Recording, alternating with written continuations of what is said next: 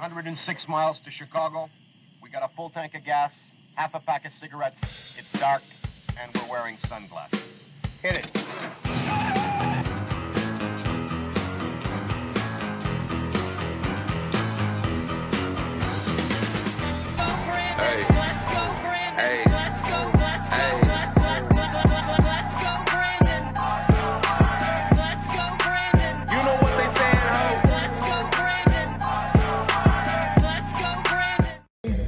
Likely will come a time in which we have both an airborne disease that is deadly. If and when a new strain of flu, like the Spanish flu, crops up, five years from now or a decade from now, we've made the investment. that in a moment is that there is no question that there will be a challenge to the coming administration in the arena of infectious diseases, both chronic infectious diseases in the sense of already ongoing disease, and we have certainly a large burden of that. But also, there will be a surprise outbreak. And I hope by the end of my relatively short presentation, you will understand why. Have a listen to this guy. He's a Donald Trump impersonator. He's hilarious. Have a look. Well, here we are in the supermarket. We're standing here with the bare shelves. Look at it. There's absolutely nothing here. The shelves are bare.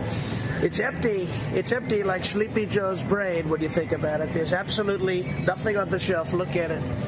Bare shelves all over the place. They say we're building back better, and yet we have nothing in the supermarkets. We're standing with the bare shelves. Bare shelves, Biden, okay? Empty shelves, Joe. It's a disgrace, believe me. Hi. You have a mask? No, I don't. I can give you one. Uh, you can give me one? I can give you one. Why do I I, need you to wear a mask. So you can hand me a mask, I can hand you one, yeah. but you can't hand me the drink without a mask? You've got to wear a mask. How does that make any sense? That's what. That's what I. I just need you to wear a mask.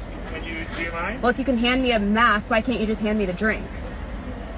I can hand you the mask. Democracy basically means government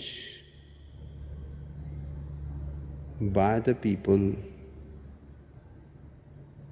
of the people, for the people.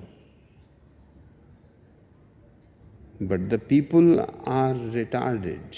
We need you to stay in your home for a couple weeks. It's for the greater good. We need you to close your business just for a short time. It's for the greater good. We need you to stay home just a little bit longer than 2 weeks. It's it's for the greater good.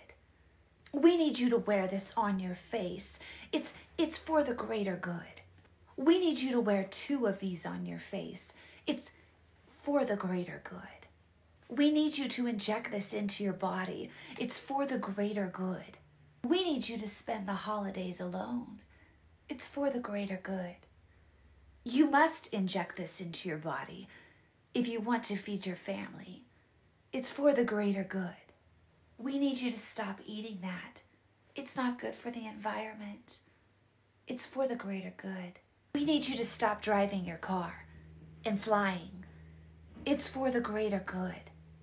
We need you to stop heating your home so often. It's for the greater good. We need you to stop saying that. It's hurting some people's feelings. This is for the greater good. We need you to stop having children. It's not good for the planet. This is for the greater good. We need you to stop talking about your faith. It's offending people. This is for the greater good. We need to separate you from your children because you're not complying. This is for the greater good. We need to hold you in a facility for a little while for not cooperating. This is for the greater good. This is for the greater good. This is for the greater good. This is for the greater good. This is for the greater good.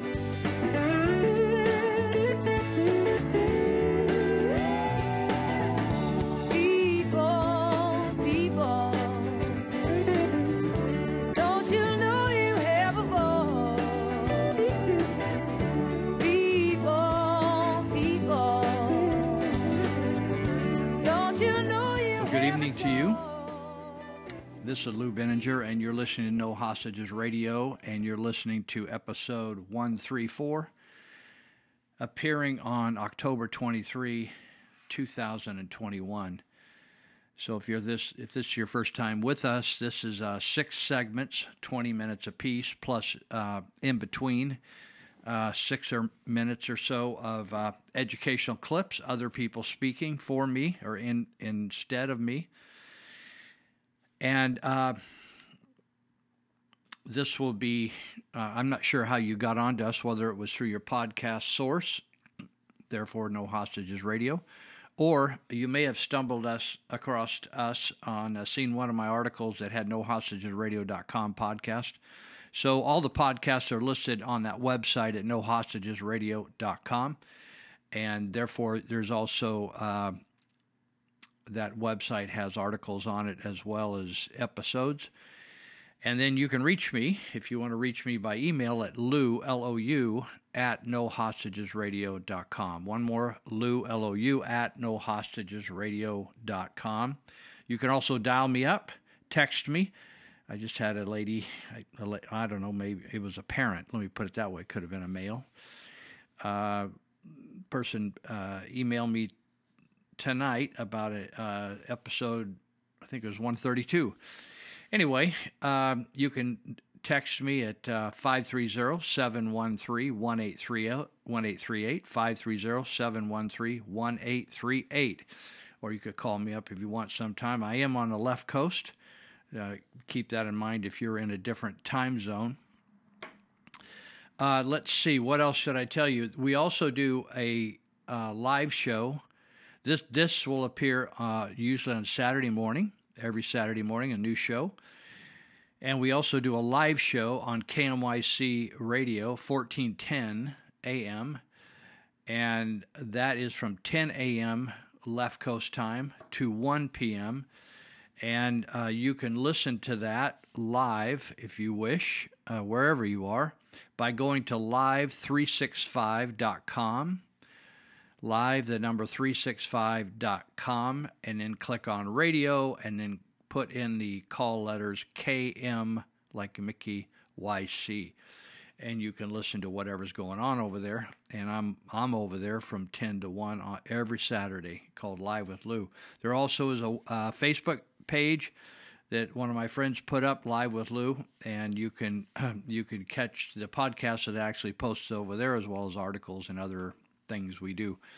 So that's just some ways to connect with me if you're interested. Uh, I'm not not doing a big self promotion. I'm just letting you know what's shaking over here, and uh, you can take advantage of it or you can skip it.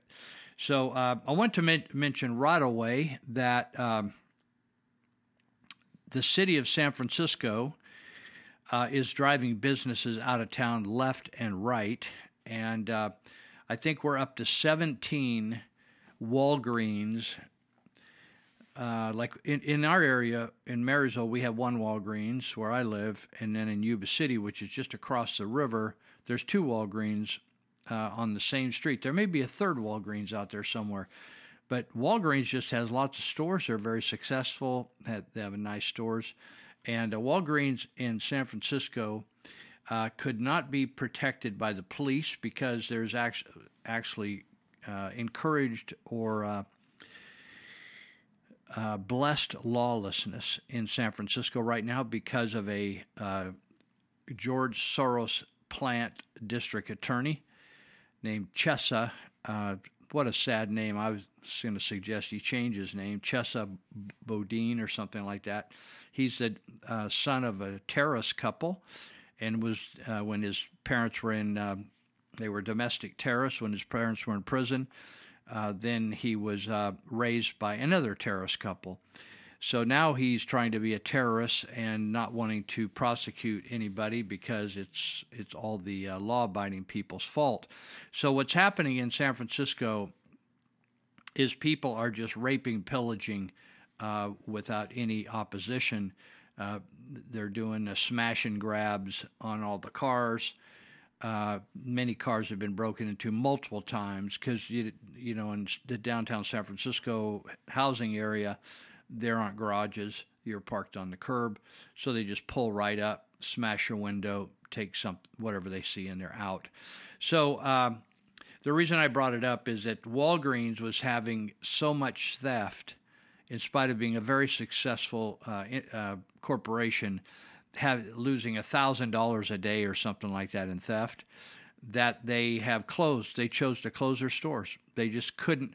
They I forget it was something like they were spending 40 something 47 45 times more uh, they were having six times as much uh, theft as the average store in the united states 600 times or six times and they were spending 45 times more for security and finally they just said they kept closing a few here a few there a few here a few there and finally they closed 17 as of uh, this last week.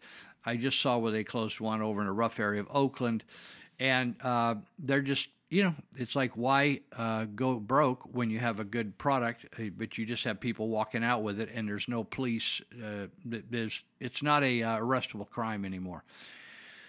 So, but along that line, this this store wasn't closing um, because of that but the city closed this store, and it's called In and Out Burger. You may have heard of them.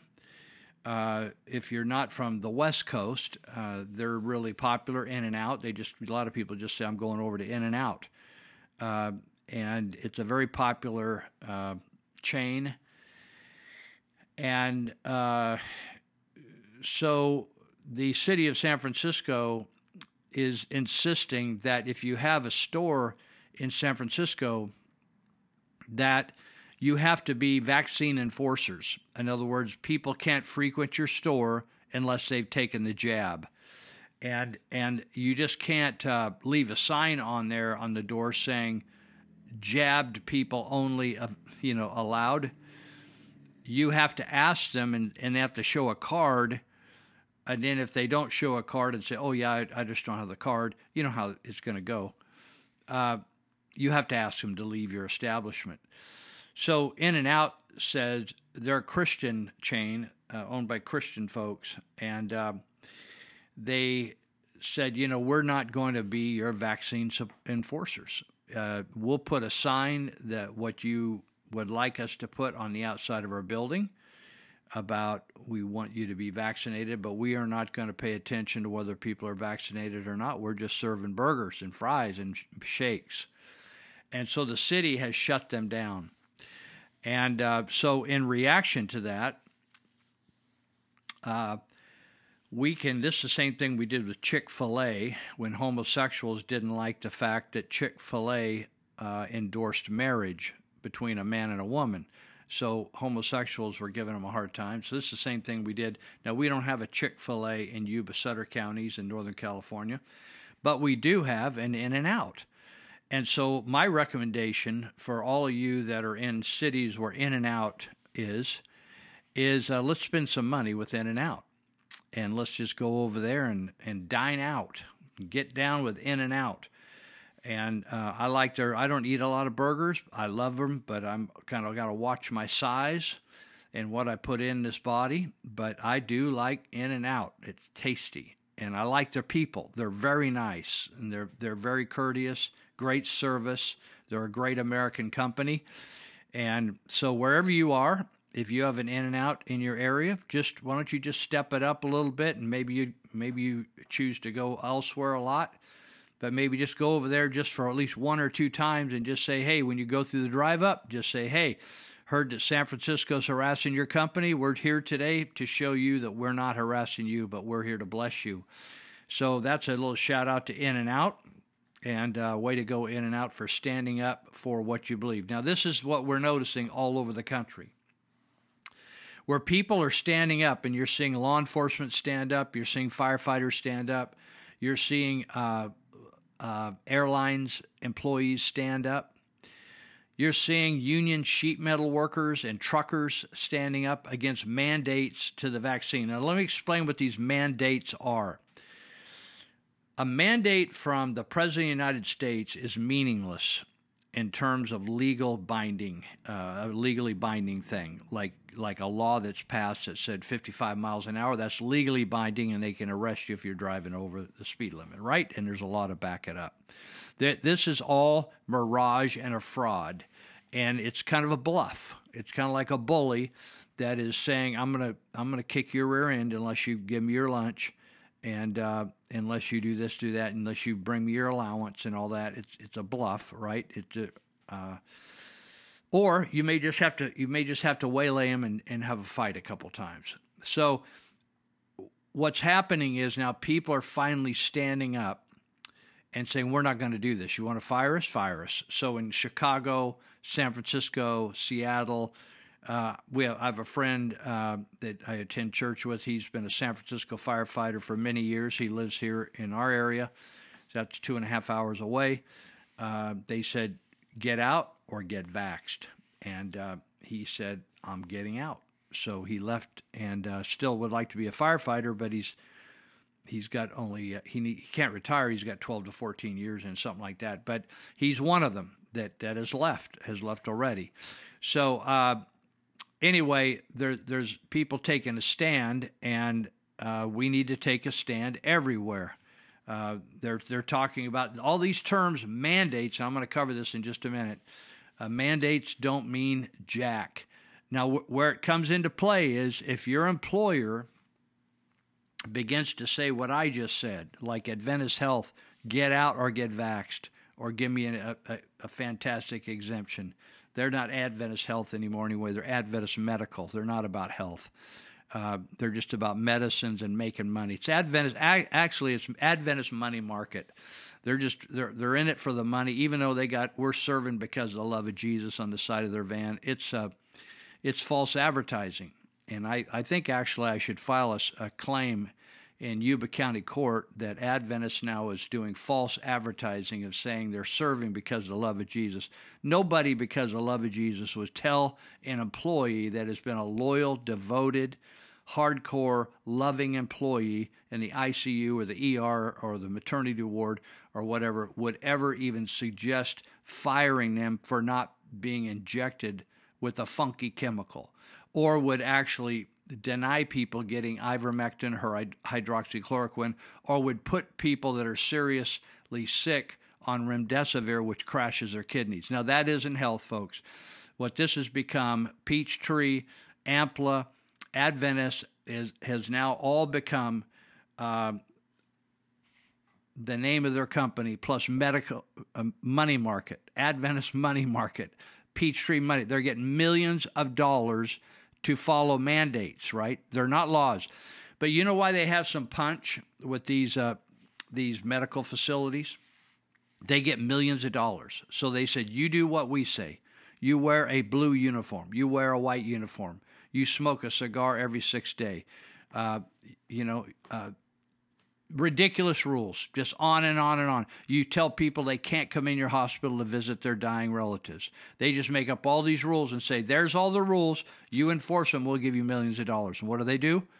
They they need to erase the love of Jesus off the van because what they're what they are is political prostitutes. All these, whether it's Adventist, the the Adventist name, that's actually if you don't know this, that's a denomination, a Christian denomination and I always thought the the world of Adventist hospitals, but I don't anymore.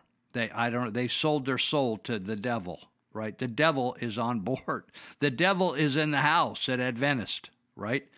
And uh, they are they've sold their soul for the profit. And uh, yeah, I know the government is the nose is in, not under the tent, but the camel of the government is in the tent and running everything. I got it but it's unconscionable. It's it's uh, corporate terrorism what they're doing to their employees and forcing people to wear masks, forcing people to get the vax, to get the shot. That's killing people. Actually, people are dying because of it. In fact, not only do I read the statistics, I have people that I know personally and care about that have died because of the shot because they just wouldn't resist. They t- they just bowed their knee and took the shot, and it's ruined their lives. So um, we need to resist, and in and out is a way. There's a lot of different ways you can you can resist. You can attend, uh, you can confront school board meetings, you can go to city council meetings, you can go to supervisors meetings, you can run for office, you can pull your kids out of school, you can help start, a, you can uh, help uh, work, run a homeschool co op, you can do a lot of cool things. So it's time to do something. If you're ever holding anything back, you know that you know that when I used to play basketball uh, and throughout high school, there's certain times in a game where you don't there's no reason to hold anything back. You just give it all you got. You give it all you got. And if you want a country that your parents enjoyed freedoms and your grandparents enjoyed fought and enjoyed freedoms and uh, you're not going to have that country unless you do something say something stand up uh, do not take the shot. You're you're you're compromising your health you may not survive and this is a scam, and I'm going to talk about it more about it in in just a second. It's a scam. So uh, also, I just saw this is so interesting. Uh, the the people behind the worldwide corporate the the global reset are trying to create chaos throughout the entire world from in every element if you think of every element of your life they're trying to create chaos whether it's medical or economic or educational or whatever. And so it's affecting our laws. And uh, where Yuba County Jail, where I've done a lot of work over the years, they're hardly arresting anybody or booking anybody. And so uh, there's a, a large old Catholic church. It's very old. And they just spent um, $1.8 million remodeling this huge Catholic church.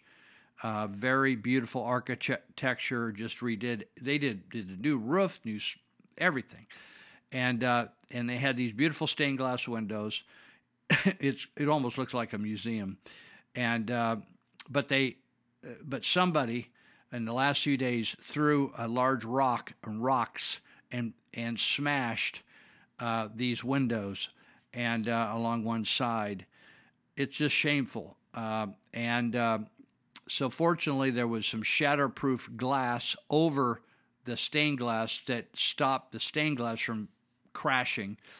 And so they found the guy and arrested him, uh, but they just cited and released him because of what? COVID. So this COVID thing has just ruined everything. And I'm going to talk about it more right now. But it's shameful that a person could do that kind of damage. now, you know, if it wasn't Christian, it would be called a hate crime, right? Or if it was it was about black Christians, right? Or if it was about uh, homosexuals that were were going to church, or if it was about any other kind of group, transsexual going to some kind of church, and anything got scrawled on there, like painted on side, not even broken windows. But uh, the, this is this isn't just about calling a glazier out and fixing something. This is a major damage to St. Joseph's Catholic Church in Marysville. Really pitiful, and uh, so you know it's interesting. They did the damage, and now they're just going to walk. Just just sickening, and it's the breaking down. It's not just like uh, laying off the police. It's the breaking down of law and order. And when when you can't not secure in a in a uh, country, you cannot secure private property, and you cannot guarantee the safety of people. Your entire your entire uh, country collapses, and uh, that was the reason that America, was, in just 100 years from its start, became the uh, industrial powerhouse of the world from, from just people dying left and right uh, uh, along the shores of the eastern seaboard to the most powerful manufacturing nation in the world because of capitalism and private in honoring private property and those types of uh, principles and concepts. So uh, that's what's at stake here. There's a lot at stake in every area, and a lot of you are involved uh, in other areas that I'm not involved in. But in every area that we're involved, whether it's education or whether it's government or whether it's unions or wherever you are, this is a time that you need to throw down for everything you believe. Because if you don't throw down now, don't even uh, your kids' life, my grandkids, uh, it depends on how old you are. You're, if you have any youngsters around, I'm talking about youngsters, they do not have a future. Uh, it's going to be totally a communist country, and they've taken over this country uh, without firing a shot, and they've done it through uh, a scam, basically running a psychological operation uh, where the media has been totally complicit in going along with the operation, similar to the news channel Pravda during the heyday years of communism in the Soviet Union. So we'll be right back and uh, enjoy these clips I got together for you. My baby don't stand no cheating, my baby. Oh yeah, she don't stand no cheating, my baby. Oh yeah, she don't stand no cheating. She don't stand none of that midnight creeping, my baby. Well, America, the liberal hacks are at it again with their phony Lauren Boebert is so dumb hashtag. Dumb? Really? I'm not the one trying to pass the largest tax increase in our nation's history. I'm not the one claiming a $7 trillion spending splurge will fix the massive inflation we are experiencing here in our country. And I'm certainly not so dumb that I think $7 trillion equals zero. I'm not going to bother entertaining the haters who put this kind of stuff out, but while I have your attention, let's discuss some facts. Joe Biden is a failed president, and our country is crashing before our very eyes. Our supply chains are crashing. Ships are being held off ports. And the White House is now admitting that it's going to affect your Christmas. The Democrats in Congress are fighting over a $7 trillion spending spree while discussing how they want to monitor every American citizen's bank transaction over $600. Kamala, who is apparently still vice president, is busy filming skits with paid child actors since she's not allowed to do any of the adult work. Rather than attack me, you all need to be looking into your own president. I'm doing my best to fix all this, but we certainly need to retake Congress if we are going to get the job done. I made a promise to the liberal haters months ago. Every time they tried to make some nasty hashtag about me, well, get it trending and I'll flip it on its head and claim a victory for freedom loving patriots teacher or staff pushing anti American, hateful, or political agendas against America on our students, families, or communities, we want you out. Now. Not paid leave and not in a week or two. Now. I will not stand by and allow my rights as a parent to be trampled. Uh, the reporter asked, you know, how do you get the students to do this? He said, and I'm quoting, I, I scare the f- out of them. Okay? That is child abuse.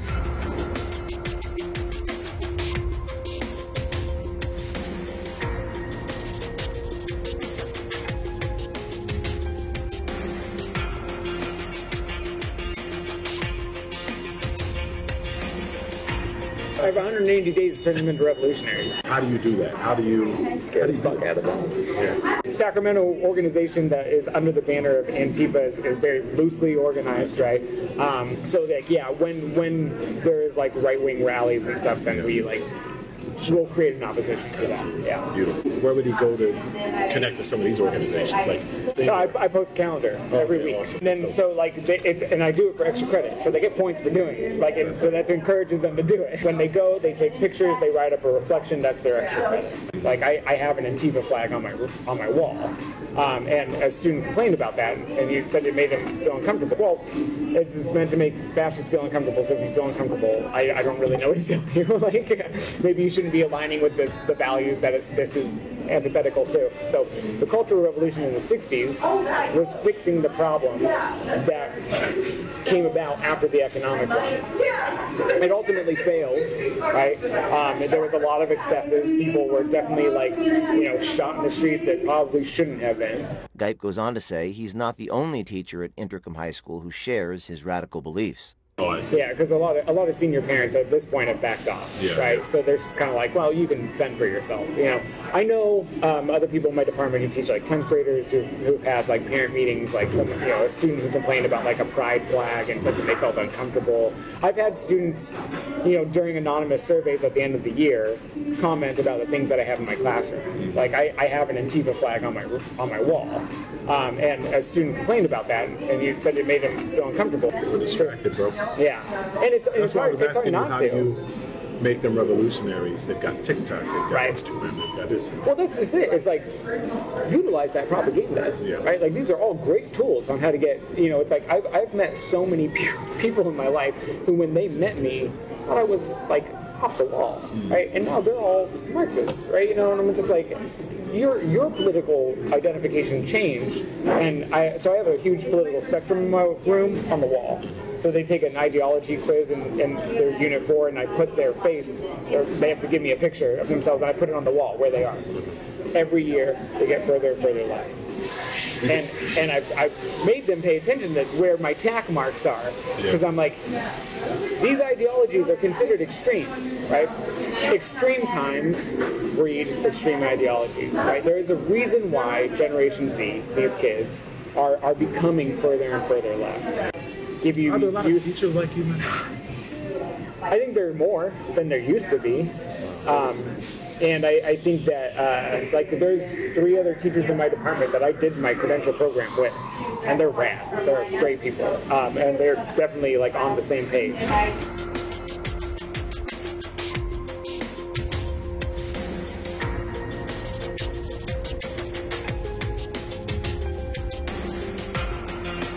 I speak for my son and any child who doesn't have a parent to be their voice. What has been exposed about Gabriel Gipe by Project Veritas is exactly what I was concerned about happening at Babcock Elementary, Twin Rivers Unified School District, whom was and is not allowing parents or guardians on campus. As educators, your job is academics, not morals, not values, religion, political ideology, or anything outside of academics. We have 24 Sacramento students who are abandoned in Afghanistan. You guys are sitting here saying you have somebody preaching communism on paid leave. Do those lives mean nothing to you? What will you say to those children's peers who are asking, Where are my friends? When are they coming home? And you stand by this man preaching Antifa and communism in our classrooms. A disgrace. Any teacher or staff pushing anti American, hateful, or political agendas against America on our students, families, or communities, we want you out. Now. Not paid leave and not in a week or two. Now.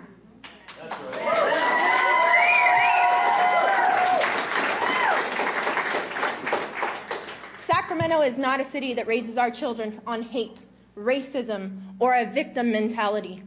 We raise our children to be strong, independent, and to stand up for what's right, and to speak up when it is time to speak up, like now.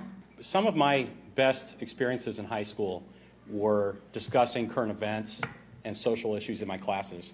But not once, not once did I ever know how my teacher felt about those things. I had my suspicions, everyone's human, but I never knew if he was a Republican or Democrat or she, if she was conservative or liberal. I didn't know. And that's the type of discussion I expect in our social studies classes in this district. I've heard, like everyone, anecdotes around the country of left wing indoctrination in schools. And people would always tell me, oh, that's just, that's just an isolated incident. Don't worry about it. Well, it's hit home for me now. And um, I, I'd like to say that um, I, I'm glad the board has taken this action to start the process to fire this individual. I know it's not something that can be done overnight. But this does not begin and end with him. He was enabled for years. Complaints were filed and nothing was done. And people bear responsibility for that, whether it's the principals, whether it's administration, whoever. And I ask for a full investigation to root this out, not just from Inderkum High School, but from this district.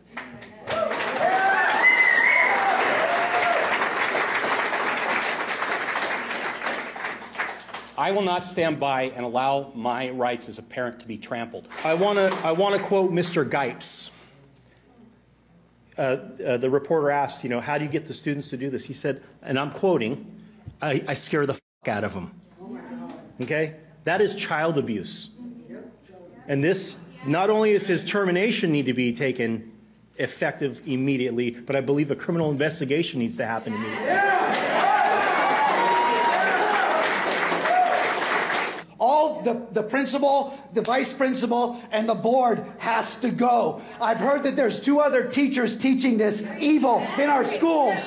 There are abused three teachers. That's evil. Little innocent children sitting here that I see, I look in their faces. They are pure innocence, pure love. And these evil people are putting stuff into them.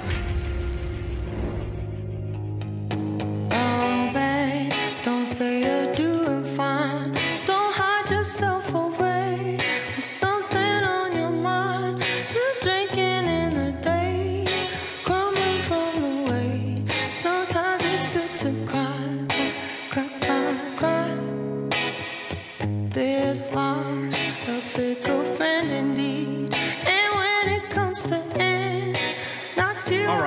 second segment, and I'm going to go over just a few short uh, comments about uh, just memes that I've seen this last week that I thought were interesting and uh, thought provoking. And then I want to talk about a, a article written by Michael Wa- Walsh about the death of Col- Colin or Colin Powell, who was a former uh, military uh, veteran leader.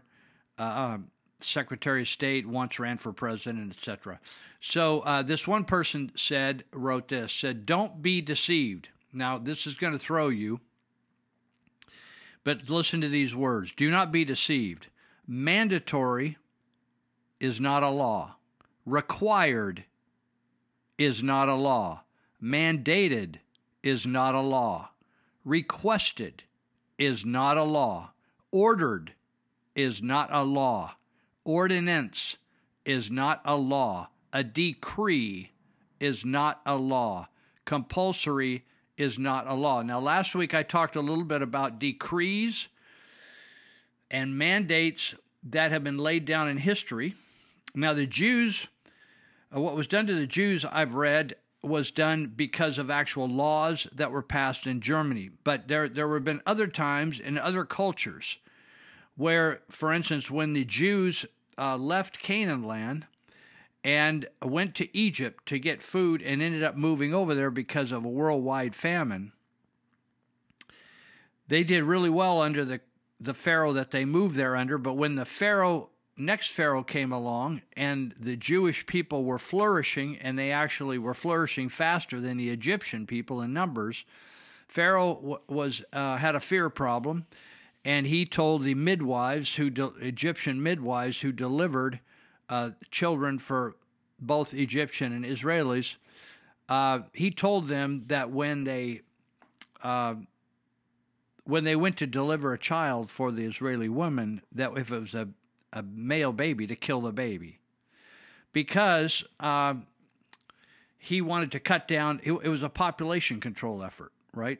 Different than putting a population control device or chemical in the vaccine. It was just literally killing people in population control. And uh, then there was a, a, time when Jesus was uh, determined to be born. That time was coming. Um, and there were wise men coming to the area uh, to because they they read the prophecies and heard about all this that was going on. Came to Bethlehem, and uh, they the king called them Herod and said, "Listen, when you find this newborn baby, I want to um, I want to bring gifts to this child, like they were doing." And they said, "Okay." And so when they they went and found the child in the city, they were warned in a dream to to leave and not go back to Herod. So what Herod did instead was he killed every boy uh, in the city under two years of age. And that was to purge and get rid of uh, the coming king, which he thought was going to be an earthly king, and threaten him. So he eliminated all the children. So it isn't uncommon, and we could do uh, cite instances after instances of genocide and uh, the killing of children, sacrificing of children, uh, whether it's blood sacrifice or in fire or whatever, genocide, etc. So, what's going on today? Uh, jabbing children is a form of genocide that's going on. It's going to go right through our school system. So, all these terms are just they're they sound strong, don't they? They sound like a strong term, but uh, but they really aren't. Uh, they don't have teeth. Now, so if you're if you're uh, the, problem is that people are running to, into that they're going to get canned, right? And the only their recourse is to file a lawsuit, which they can through Peggy Hall. Now, I just looked at Peggy Hall's new uh, website, and that's thehealthyamerican.org. Please look at her website. She just did an online. She was right in the middle of the Southwest Southwest airline uh, pushback on the company when they said everybody in this company's got to be vaccinated or you're fired.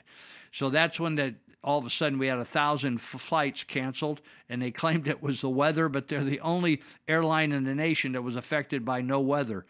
And uh, so Peggy Hall, and and no matter where you are in the country, even though she's a Californian, she's down in Orange County. She's brilliant. She, I've met her, I've I've talked to her, I've donated money to her. She's a wonderful person. Her husband's wonderful, and they are dedicated to fighting this usurping of our our rights and freedom. And she is helping people push back and file lawsuits and get exemptions on all these mandates. So, mandatory, these terms are not, none of these terms are laws. Mandatory, required, mandated, requested, ordered, ordinance, decree, compulsory. Now, they're trying to fake us out in Washington by doing these Biden mandates. They're not even written in law back there. It's just all a PR scam, and the media is pushing it. So it's it's all a scam. It's a hustle. That's what it is. If you've never been hustled, it's just a hustle. And we've been, the problem is a lot of us older folks have been used to the government that we thought were, uh, was honest. And we thought the media, back in the day, the media was much more honest. They were honest. They weren't more honest, they were honest. And what these people nowadays aren't honest at all. They're just liars. Everything they say are lying. lying. So, um, so this another thing that I thought was interesting was uh, there's a picture of Rod Sterling, and so when I grew up, back in the 60s, they had this show that called The Twilight Zone. You can probably find it on YouTube. It's pretty trippy. And this Rod Sterling was kind of the host of it. And, and uh, he said, Imagine, if you, if you will, that there's a 99.97% chance that you won't shit your pants, but you're forced to wear diapers just in case you might. Now imagine that you must wear those diapers to also prevent your neighbors from shitting their pants as well. So that just you know, there's all kinds of analogies and memes to to show you the absurdity of this entire mass fiasco. Then, with all this, uh, they just tore down in in New York a statue uh, in one of the museums or halls of the city of Thomas Jefferson that's been there for between 100 and 200 years. The statue. And they tore it down because he was a slave owner, because he had slaves, right? And it's just pitiful. So th- there's a picture here, an actual photo of, of two guys in the Civil War, and they were opponents, and their uniforms show it. And they're sitting on a box together, so close that they were touching all the way from knees all the way to shoulders and it says, with all due respect, please read this and then read it again, then teach it to your children and to your grandchildren. And underneath this great photo of these two tough uh, soldiers during the Civil War, it says, History is not there for you to like or dislike, it is there for you to learn from. And if it offends you, that's even better because you are less likely to repeat it if it's offensive. History is not yours to change or destroy. Now, one of the things that I would like to see, but I'll probably never see it, is one of these Holocaust museums that is connected to World War II. I think all over the world there are, there are different Holocaust museums. In fact, I, I imagine in Rwanda, there is a. Uh, I read a book on the genocide and the Holocaust between the Hutus and the Tutsis uh, during the Clinton administration. It's a very powerful story. Uh, but what I have seen the they have sort of a Holocaust museum in Cambodia, in Phnom Penh, Cambodia, at this school that they converted into a torture chamber, and they have these panels that have rows and rows, rows and rows and rows and rows and rows and rows and rows and rows of pictures of. They kept the pictures and serial numbers of the people, their own people they killed. Cambodians killing Cambodians to take control of this country for communism. And I'm talking about little kids uh, and and women and young women, and it's just and it it's offensive. But I remember it, and I've been to that place a couple times. I used to go to I've been to Cambodia a number of times uh, because I do work there, and it says, and this story says, history is not there for you to like or approve of it. or like or dislike, approve or disapprove. It is there for you to learn from. And if it offends you, that's even better because you are less likely to repeat it. History is not yours to change or destroy. We have the people that are tearing down statues and painting over wonderful murals that were painted years ago of our California history are out of their minds. They they are more like the ISIS fighters that went through the museums in Egypt that went all the way back thousands of years and they destroyed uh, these beautiful artifacts that told how people lived. Whether you like it, we're not saying just because it's in a book or a statue or something doesn't mean they did everything perfect. You know, it's interesting to me. I would like to know about the lives of those that are destroying things in our country right now that they say, oh, well, that person wasn't perfect, so we're going to tear down their statue or we're going to tear down their picture or whatever. Is, you know, we should line these people up, and if they don't have a stellar record, we should shoot them. All right. If if they've got any blemish in their life, we should shoot them. This is crazy what's going on. So anyway, this other person said, you know, have you seen these things where people on Facebook or on social media talk about people that are they're in abusive relationships? So people write these little philosophical rants about, you know, what love is and all those kind of things. This person writes, if your friend's in a relationship where part of their salary is forcibly taken from them, and and every one of their tra- transactions uh, expenditures over six hundred dollars are monitored, and they are barred from traveling to see family. You ever heard of abusive relationship where the usually it's a husband won't allow the wife to see her family? Isn't that crazy? And they are barred from traveling to see family. You'd help them if you if you saw a person like that. Their money was taken from them. And their, their money, any money they had, any expenditure they made was closely watched and they they were told you can't go visit your grandma in a care home. You'd help them get away from that abuser, wouldn't you? That's why we are okay. So can you see the analogy to what our federal government is doing to us right now and and tyrant Newsom? Why are we okay with the government doing these things when we if our best friend was being abused like this I just described? You would say, Get away from that guy, right? Get away from that guy. And yet we're putting up with it by our very own government. Wear a mask, stay inside, do this, stand over here. You can't go to a baseball game. Your kids can't play Little League. That's, that's child abuse. That's human abuse. That's harassment. I want to uh, go down here this there's two things that I came across last, like is typical of the week. More and more stuff comes across my uh, table here as I'm looking for stuff to, to use, and I accumulate it over the week, and all of a sudden I say, oh, I need to use this. So I want to, uh, Michael Walsh is a, a, great author, and he writes for magazines as well. He's a commentary, and he says, Colin Powell, a good man and a great American, has died.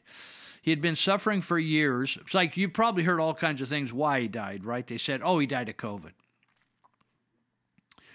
He had been, you know, but all these things are total fraud. He died of COVID. She's got COVID. He did this. Oh, or if he got the shot, oh no, he didn't. He couldn't have died of the shot. Oh, the shot, shot is like safe. You know, I got some doctors I went to in Yuba Center. Yuba Center, I had great reputation. I have great respect for them. They gave me great care and they came out and said that the shot is safe, it's effective, and it's tested, had extensively tested. All three of those totally fraudulent and lies. I was so disappointed. I was so dis- I was as disappointed as when I went to my family doctor back in 1985 or 6 when I realized he was he was doing abortions. My own family doctor delivered my kids.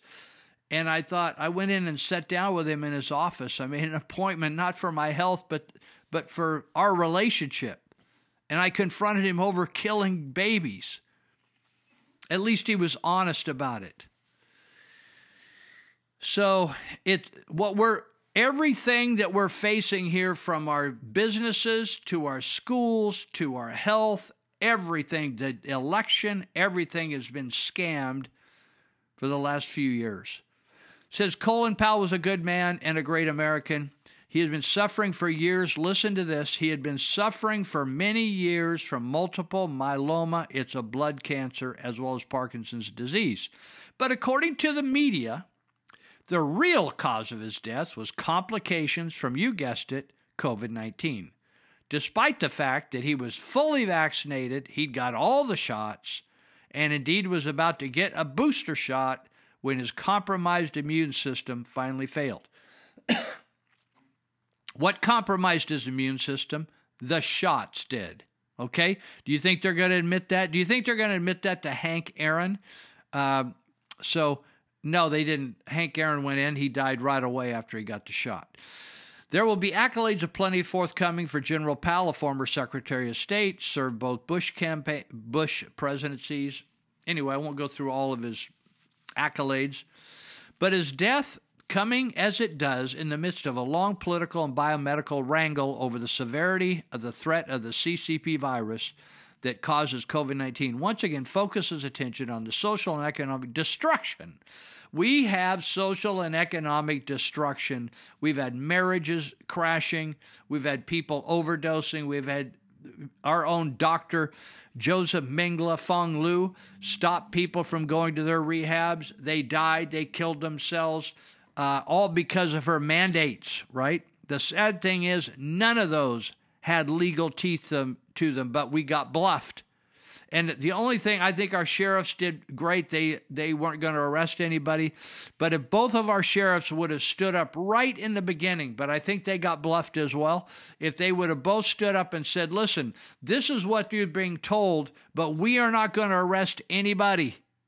So you make your own call. Keep your business open. If you need to go someplace, you go someplace. But they did not take, take that kind of leadership. All they did was say to some people, we are not going to arrest anybody. But they didn't say that in a public statement. Now, some sheriffs have state, stated that, and it set the people free.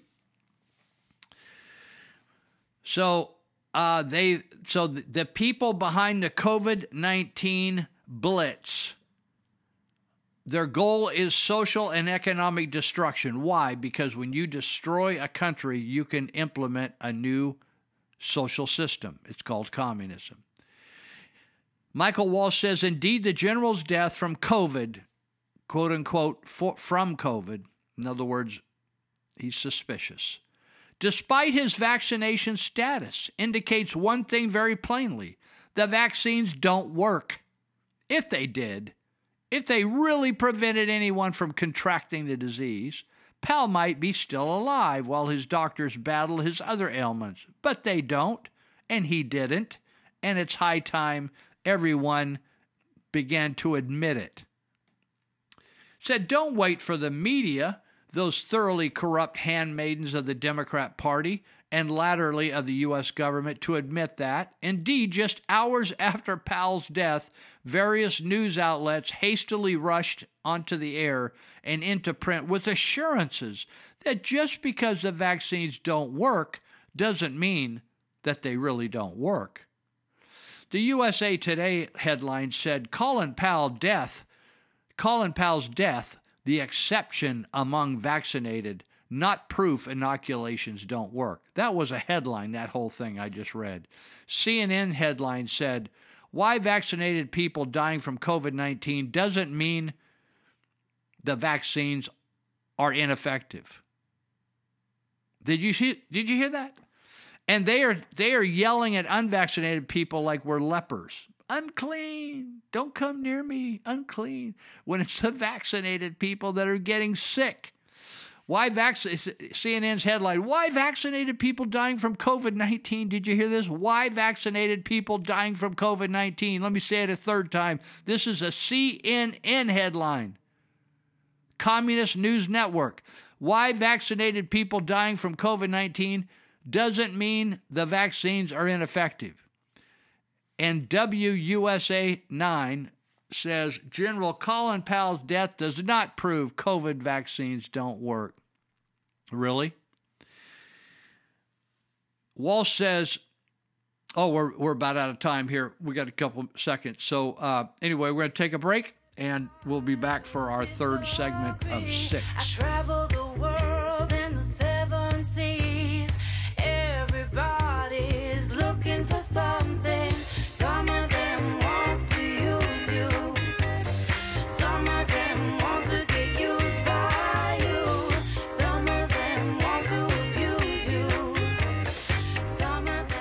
White liberals, 28% of black Americans aged 18 to 44 years old are vaccinated in New York, meaning the vaccine passports deny over 72% of the black community their services.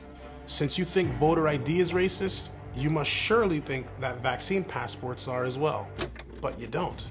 Instead, you want to demonize everyone who refuses the COVID 19 vaccine. So let me tell you exactly why the black community is the most resistant to this vaccine. Let's go back to a time when the government decided that the blacks would be used as guinea pigs without their knowledge. From 1932 to 1972, the government conducted the infamous Tuskegee experiment on black men in an attempt to understand the effects of syphilis. Participants were told that they were being treated for bad blood. We were lied to. From 1965 to 1966, the government conducted experiments on prisoners, the majority of them being black, to understand the effects of Agent Orange. Prisoners were told that this was simply dermatology research. We were lied to. From 1960 to 1971, the government conducted Cold War radiation experiments on poor black cancer patients in an attempt to gain an understanding on how much radiation the human body could take. Patients were told that this would help cure their cancer. Once again, we were lied to. The list of atrocities and deceit goes on.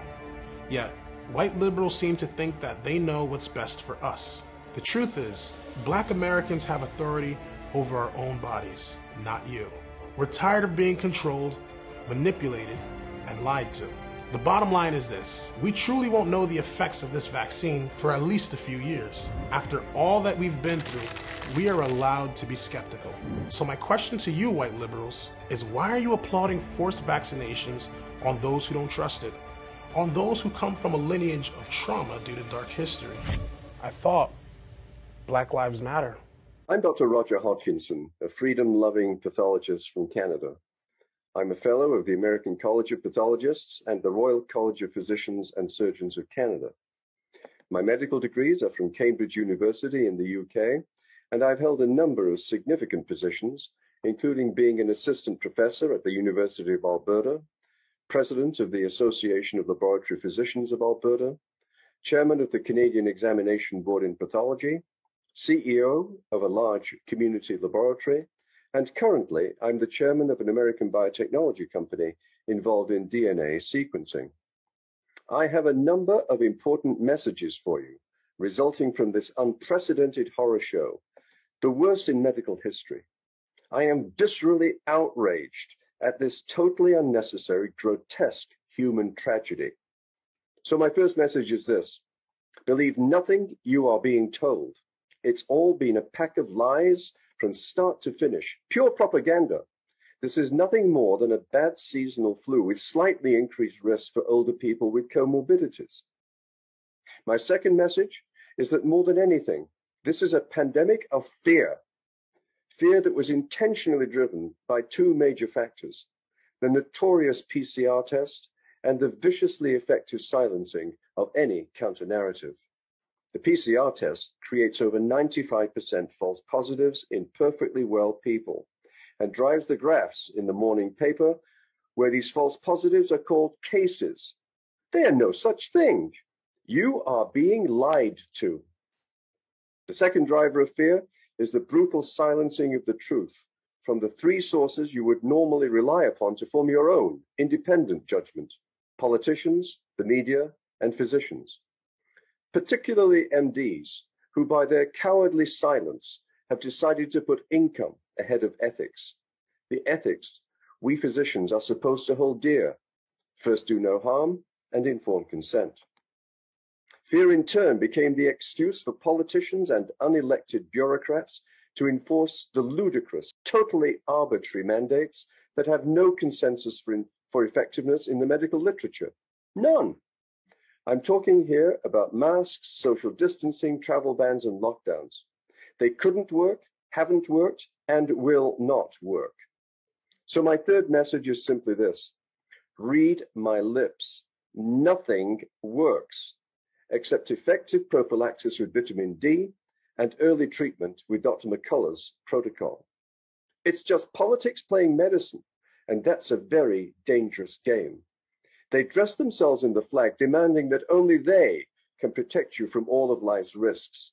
It can't be done. I can tell you with categorical certainty as a pathologist death happens. Life is risky. Get used to it, just like you did with the past flu epidemics and every day when you drive your car. Governments must get used to the fact that modern medicine is totally impotent at controlling the spread of respiratory viruses. We must simply accommodate to them in ways we have done most effectively in past flu epidemics with liberal doses of the cheapest, most effective medicine there is. Common sense. Flip Flop Fauci created COVID 19 when his gain of function research escaped from the lab in Wuhan. You shouldn't be forced to put your life and your child's life on the line by getting vaxxed just to solve the problem he created. That is government tyranny and indescribably offensive. So, for God's sake, don't let them scare you into getting vaxxed. Tell them to stop the shot. Thank you. As October is a busy month, and the Giants and Dodgers will play here at Game 5 at Oracle Park tomorrow, and there'll be officers patrolling inside and outside of this area. Now, with fewer officers on the job, the Police Officers Association says there may be some calls that will be left unanswered. In a city of this size with the month of October and all the things that have been going on, that's that's going to put quite a dent into operations. According to San Francisco's Police Officers Association, 120 sworn officers, 80 of them that work in the patrol division, will be off the job tomorrow after failing to comply with the city's vaccine mandate. But if you take 120 cops or even more off the street, what do you think is going to happen? That is roughly 6% of the entire department, and SFPOA Vice President Tracy McCray says it will force officers working the streets to make some tough decisions. If I have a, a crime happening in the Bayview 5 car where Alice Griffith public public housing is located, high crime area, or do I have to go to a woman screaming all the way across in the Trail Hill area? You know, which one am I going to? McCray cites religious beliefs and concerns about the long term effects of the COVID vaccine as the reasons why some officers refuse to get the shot. The POA would like the city to implement a weekly testing option so officers can keep their jobs. But Mayor London Breed is not budging on the mandate. Get up, stand up.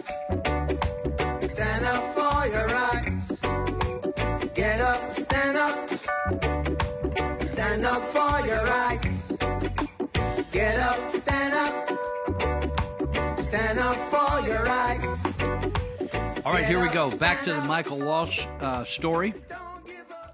Walsh says, Who are you going to believe, the media or your lying eyes and your gift of reason? For nearly 18 months, we have been subject to an increasingly manic media campaign at the behest of political operatives to convince the world that the still experimental vaccines from Pfizer and Moderna, which are more akin to gene therapy than conventional vaccines, and the more conv- conventional one from Johnson & Johnson are the key to stopping COVID.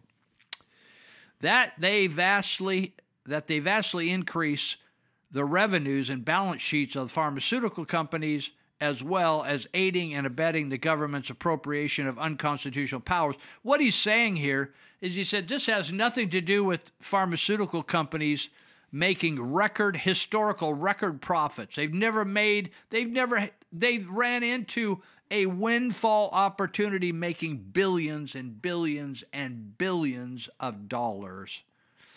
And the government has the the Democrat run government has had a heyday undermining your rights your human rights, your constitutional rights, all your rights. The media has been parroting the pro- party line practically since the outbreak of COVID from, remember all this? These are quotes two weeks to slow the spread, 15 days to flatten the curve, social distancing of six feet, wash your hands 10 times a day, wear a mask, don't overwhelm the hospitals, get your shot, then get your second shot, then get a booster shot. And now it doesn't matter which shots you get, just keep getting shots until Joe Biden tells you to stop. Walsh goes on, it's a very good article. Uh, said in the process of all this, Fauci, a career civil servant and superannuated bureaucrat who has seized the reins of power and continues to talk out both sides of his mouth because it's clear he has no idea what he's talking about, no longer cares whether what he says makes any sense. He should have been forcibly retired, fired long ago, but his usefulness to the forces behind, listen to this, he's, his usefulness to the forces behind Biden's throne ensures they'll all keep trotting him out no matter how wrong he proves to be Anthony Fauci. He is a criminal. He needs to be held uh, accountable and be prosecuted under the Nuremberg laws for killing hundreds of thousands of people. Walsh, I'm going to read this because this is so concise. Uh, he says the unspoken false premise, which has by now been thoroughly inculcated in our population, we've been totally browbeat and convinced, is that absence the dreaded COVID, we would all live forever. Don't you know that that's the truth? If we didn't, you know, people have got so consumed on COVID that if they could just get rid of COVID, we'd all live forever. And that the vac- unvaccinated, by radiating death spores at their vaccinated neighbors, are tantamount to murderers, even though the nearly 100% effective vaccines are supposed to prevent exactly that.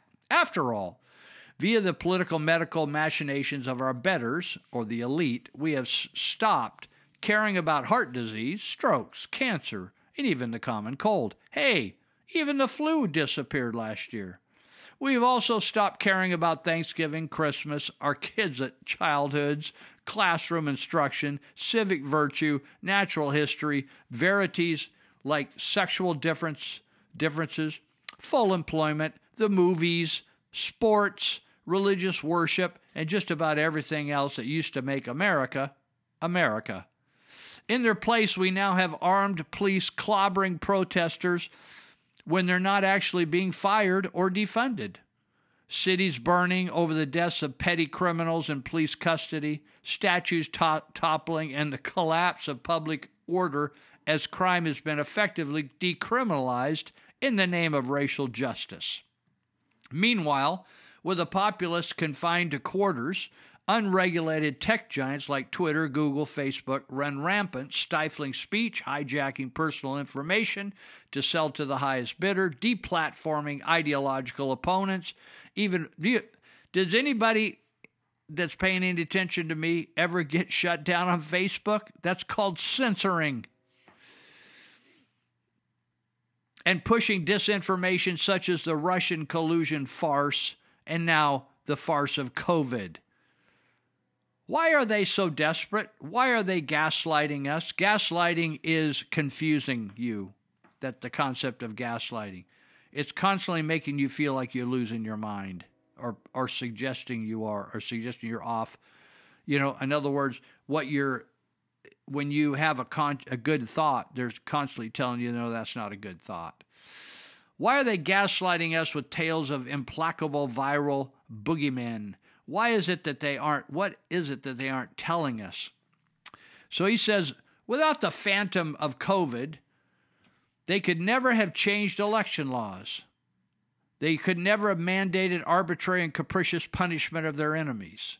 They could have never destroyed the Trump administration, or wreck the economy, or harm our national defense, or cripple our pre- police department, suborned or crippled our legal system, destroyed our childhood, instilled fear and obedience, uh, fe- instilled fear and obedience to the government, encouraged neighbors to rat each other out, scapegoated those that de- they despise, eliminate the southern border, and move the nation steadily away from sovereignty and toward the new world order of the Great Reset, whose motto is you'll own nothing and you'll like it.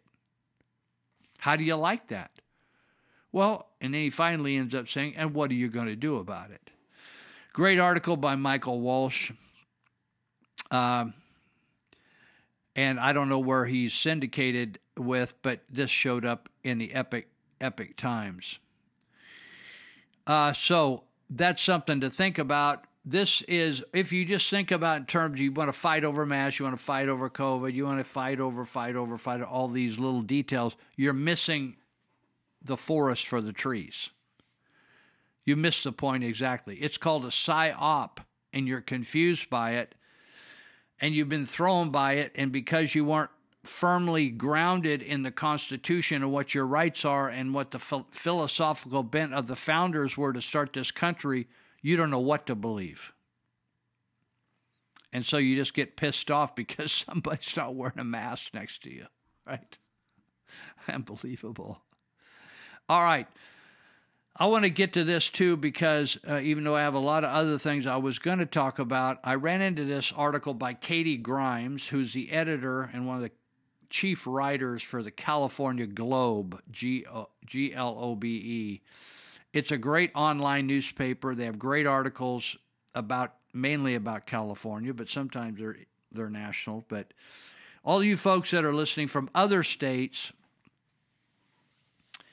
I hope it doesn't happen to you, but I know that by watching some of the school boards, like in Loudoun County, Virginia, and other counties, Iowa, Ohio, all over the place, there are meltdowns happening all over the place. And I'm just saying to you is I, I don't think any state is as socialist as California, but I'm just saying to all you out there that are listening from other states, it may be coming your way and you you need to be proactive and preempt do preemptive hits on your uh, on your communities to strengthen the areas that need to be strengthened.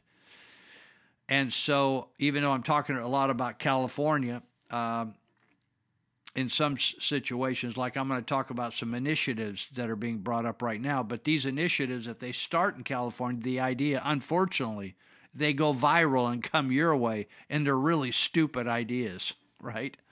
So, uh, we're in the election cycle coming up in 2022. There are already things, you know, how you, California is big on people here. If they don't like their what their that their assemblymen and senators are doing, if they don't feel they're being uh, reactive to their wishes of the populace, there's a uh, a system here where you can put things on the ballot. That's how we put the recall of Governor Newsom on the ballot so you can put things on the ballot. So some things go on the ballot that the legislature puts on there that the people have to vote on, and then other things the people put on the ballot. So here's some that are some are very serious, intense uh, initiatives, and some are eh, stupid and, and typical California. So this one, remember we had the plastic straw, which was a total fraud that straws were, were going to ruin the world. And uh, so for a while, uh, it was a twenty-five dollar fine if you if you gave a straw and the person really didn't ask. How communist and fascist is that? So nowadays, if you go to a place around our area, they just throw some straws on the table. I said, "Thank you, Jesus. Come on, bring it. Bring them straws on." I don't even use straws, but I said, "Give me one of those straws anyway. I want one."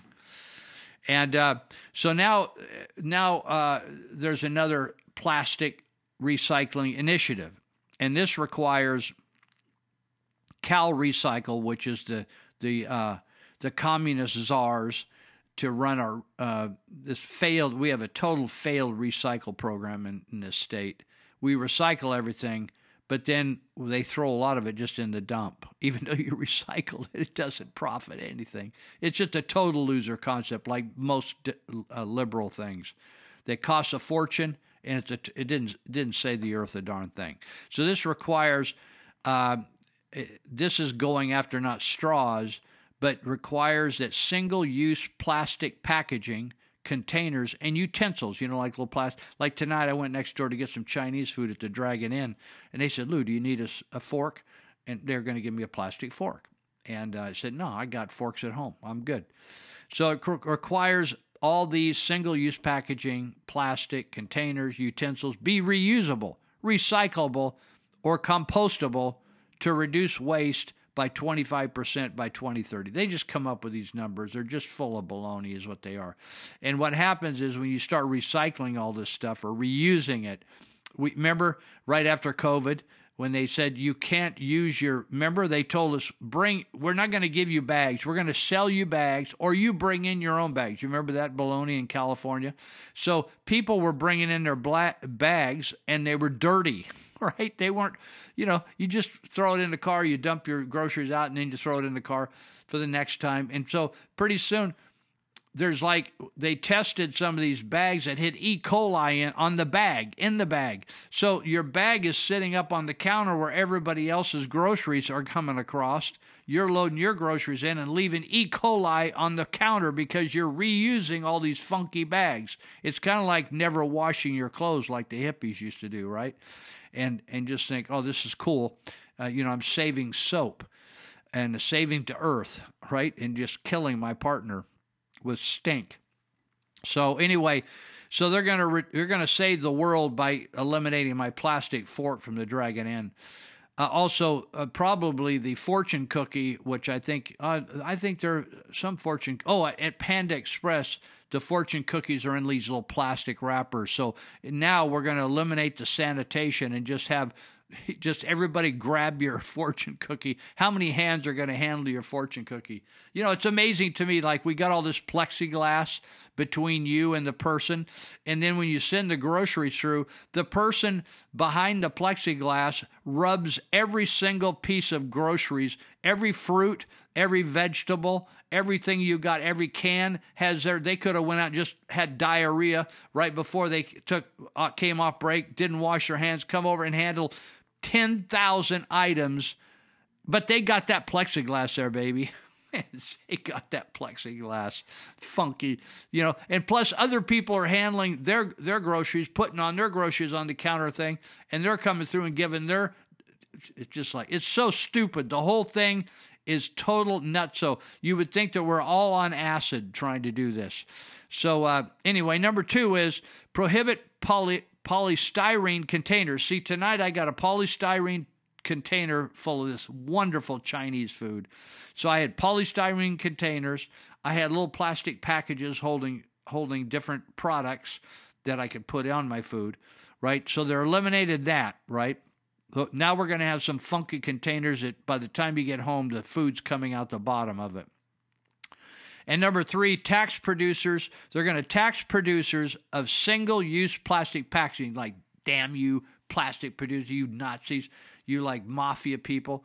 So they're going to start taxing you. See, here's what communists do. Here's what these liberals do. Here's what these bureaucrats do. They say, oh, yeah, you can handle it. Yeah, you can smoke weed, but we're going to just tax the hell out of you, right? Oh, you could. You could, uh, you know, you could do like we got another one here that they're legalizing psilocybin mushrooms. I think they actually already legalized LSD.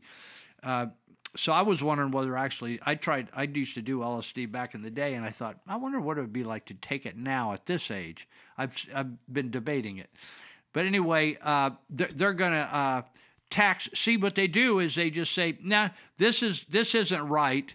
Th- They're the uh, judges, right? They're the elite.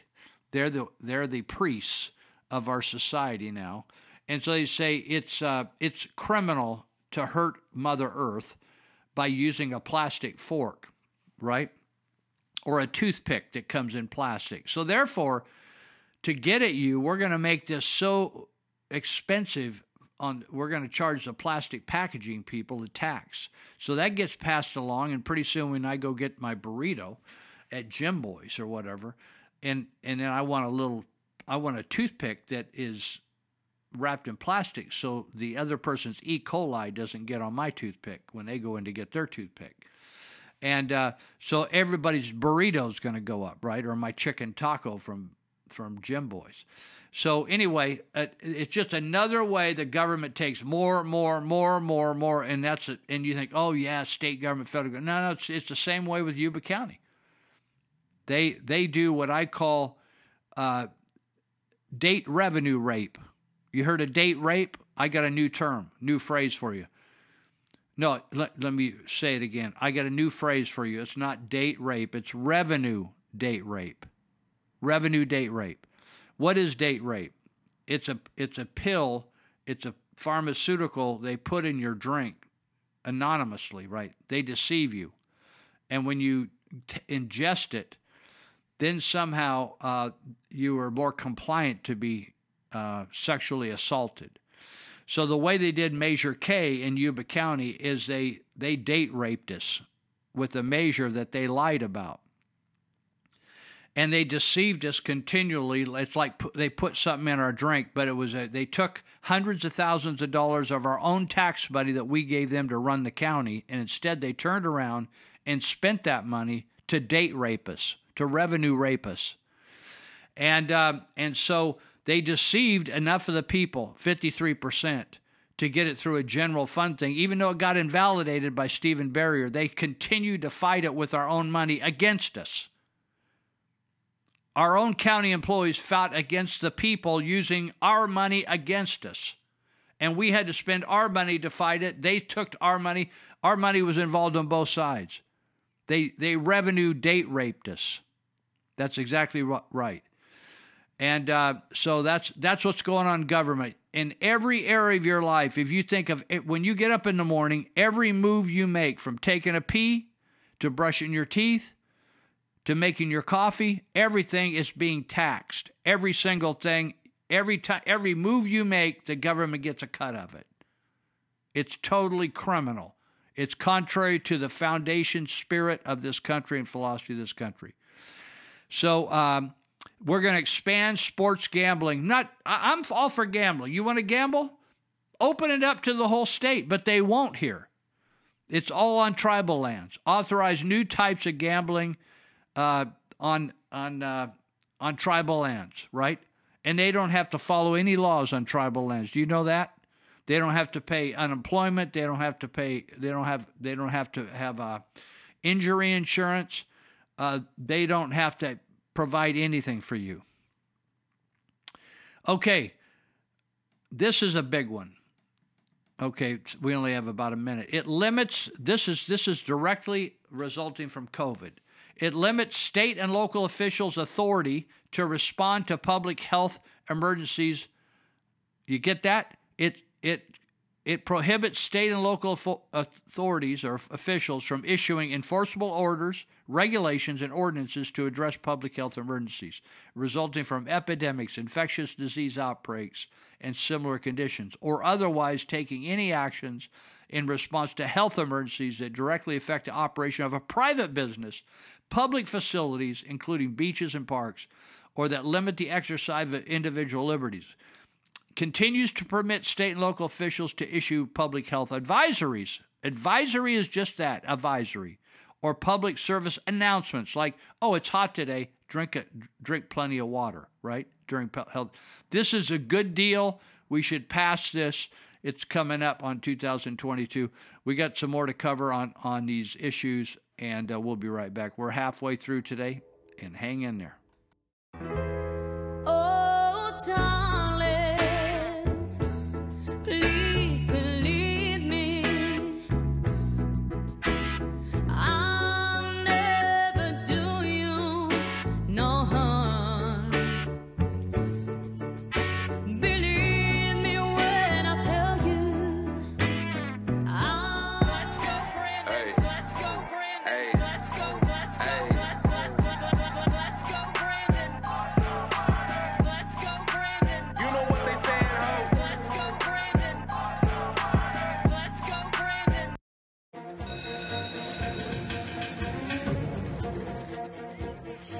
Loudoun County, Virginia has become the epicenter for parents fighting back against woke curriculum in school. Now, facing backlash over a reported case of sexual assault in school and a parent led recall petition, One of the members of the controversial school board has resigned, Beth Barts, writing in a Facebook post, quote, this was not an easy decision or a decision made in haste. It is the right decision for me and my family.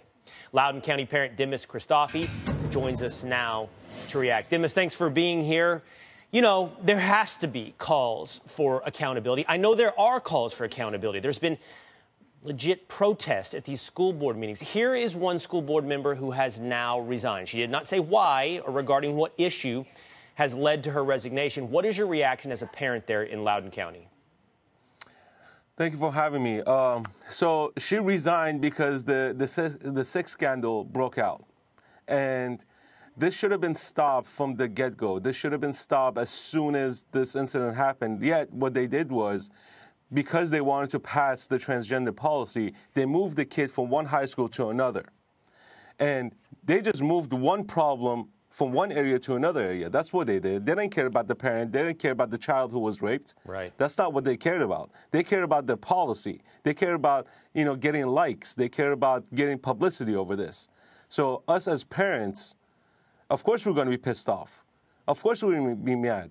When these these school board members they call on to the DOJ and calling us terrorists, domestic terrorists, they're the pedophiles. They're the terrorists. They're the one that are.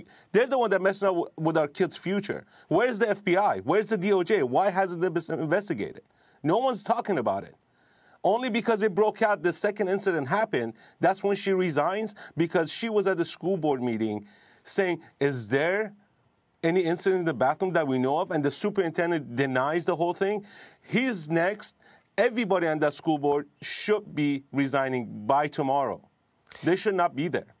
Uh, you, you are, this is in the incident. I, I mean, it's powerful words you just spoke. And you're right that the incident with the sexual assault is what seems to have predicated this, although she has not admitted yet what is her reason for resignation and why should she or why would she admit that that is the reason that she's stepping away. You mentioned the superintendent, by the way, Scott Ziegler. I want to, uh, with you, listen to what he's saying over that, that incident we're both referencing here. To the families and students involved, my heart aches for you, and I am sorry that we failed to provide the safe, welcoming, and affirming environment that we aspire to provide. Demis, let me ask you this. How did the Loudoun County School Board, how did the superintendent, how did the administration, how did everybody in power become seemingly so out of touch with everyone who lives in that district or the parents in that district? How is it they have been so unaccountable? Look, uh, I talked about I, I talk about this on my uh, on my podcast, Immigrant Corner, all the time. These people are part of the woke nation. Okay, they want brownie points from these people. They don't care about the parents or or the children at all. Okay, when you see the school curriculums declining, where a fifth grader just starts to learn how to multiply and divide, that's a bad sign. That should be done in third grade. These people get into these positions with only one intention to only pass their own agenda, and that's it. Is there, not Demis, is there more the kids. support? Is there more support for them than we realize from the videos that we see? Certainly, we see the videos of protest and we see the people like yourself who are upset. But uh, I mean, I don't know. Is there a strong voting constituency out there that we're not hearing from? I don't understand how they're in power. That's my that's my bottom line question. Why are they there? Are there people in Loudoun County who support this point of view? I don't either. Well, and the problem is, like, you know, maybe we should have started looting and rioting and burning stuff down so we don't be titled as terrorists and they actually listen to us. But since we are peaceful, we're, we're trying to express ourselves and tell, tell them, hey, this is what we're seeing and this is what you guys are failing and you guys are not stepping up.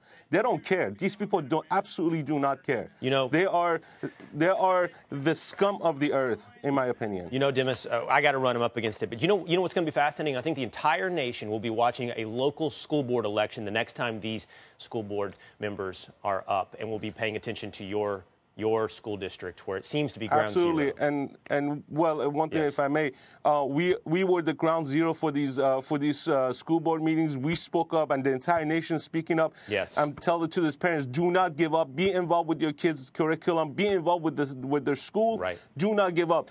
Tell these school board members that they could. Go to hell if they don't listen to you. This is not how it's supposed to be. We're supposed to be a nation. We're supposed to be smart nation. We're supposed to be intelligent. Instead, they're making everybody dumber. Thank you for your time. I remember when I remember, I remember when I lost my mind. But there was something so special about that day. Even your emotions had an echo. So much space.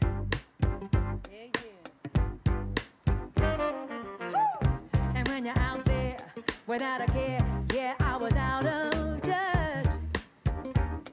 But it wasn't because All right.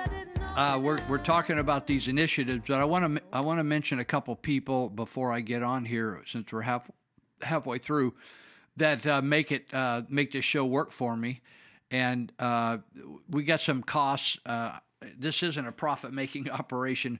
Uh, we're just uh, we're fighting the cause here. We're uh, we're trying to influence people to get it on and save our country.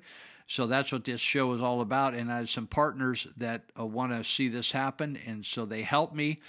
And I want to acknowledge them. I'll acknowledge a few of them now, and then uh, acknowledge a few more uh, later. One of the guys I wanted to mention is a okay here is Thrifty Rooter, and I wasn't grasping for the name. I was just pulling up their website because last night when I pulled up their website, I was going to do a little re- refreshing my memory on their activities.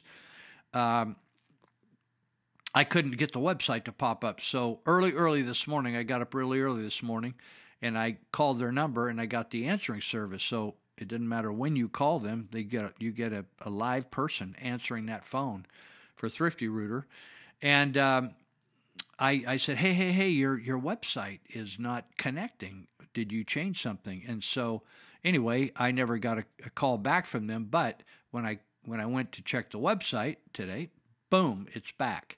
And it does say website under maintenance, but they got a cool website, Thrifty Rooter. They're, uh, you know, I'm in the Yuba Sutter area, but in they're also in surrounding counties. Uh, I see their action up in uh, Butte County and and probably up in Nevada County. But anyway, I'd check them out because anyway, they got a great website, they got a great crew, and they're actually looking for workers. And it shows their vans. They got Thrifty Rooter vans, and uh, they got a big pump truck, uh, beautiful truck that they uh, semi that they go out and, and pump out septic systems. And so the cool thing is, uh, is they uh, let's see where uh, what I was gonna. They have a way that you can just go. It says first of all, it says we are hiring. We are currently looking for a service technician. Must have a clean DMV record. Experience not required. In-house training available. Call them 530-673-8201. You want a job? These guys get paid well. They're plumbers. They train you to be a plumber. That's a trade you'll take all over the world with you. Uh, they said, We will train you. 530 673 8201. And you can go on in the middle of the night and you can fill out a form, online form, very simple, and, and put in a service request without even dialing them up. And, uh, and then you can just choose, you can check the box plumbing, drain cleaning, hydrojetting, camera inspection, septic pump, septic tank inspection, or other. And then uh, preferred date of service, the address, and then if you want to add any information that's maybe not listed there, you want to like explain a little detail, you can. And then just click on it, submit order, boom, and they they got you. So uh, check them out. You know, the, it says on the website, although this, you know, every website as soon as you make it, it begins to get dated. It's like a haircut. You know, you get it looking good one day and it, it keeps growing. And so um, it says they've been in business for over 42 years. My hunch is it's been longer than that. They just haven't updated it, but it it shows the uh, the uh, integrity and reputation of Bill Artemenko and uh, his wife of running this business successfully for four, over 40 years. It's just amazing. I, I'm so impressed. We got a lot of businesses around town like that, and some of them other ones on this show. So uh, give them a shout if you got a problem. And you know, I'm telling you, good times and bad, inflation or not, uh, if the plumbing goes down, trouble, trouble, trouble. I had to actually, uh, I did some my own little super simple stuff on my toilet. You know, you ever had a toilet just running? Just oh, the toilet's running.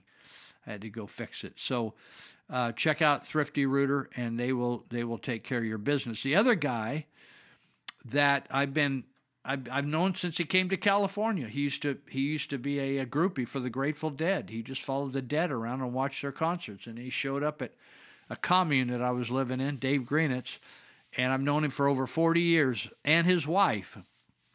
He married this. He was so young, and he married a younger woman. I think the gal was just like just I don't know whether she was 12 or 13 or something back then. Anyway, greenitzconstruction.com. Uh, Dave Greenitz, you won't. I'm just going to tell you to go to the site and look for yourself. I'm not going to say he's great. He's he does the best in town. You just go look, and uh, you know if you know what to look for.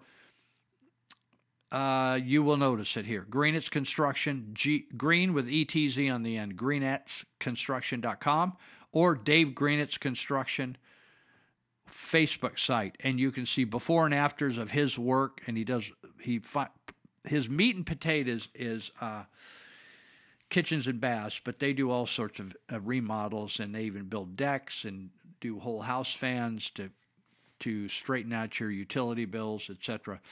So give them a shout out. You can reach them off those platforms, or you can you can dial them up at 530 or text them 682 9602. 530 9602. Tell him you heard it over here at Lou, Lou's deal, and I'll get a smile out of him. That's what I'll get out of him. He's very busy, so if you you know he'll he'll respond to you on the phone.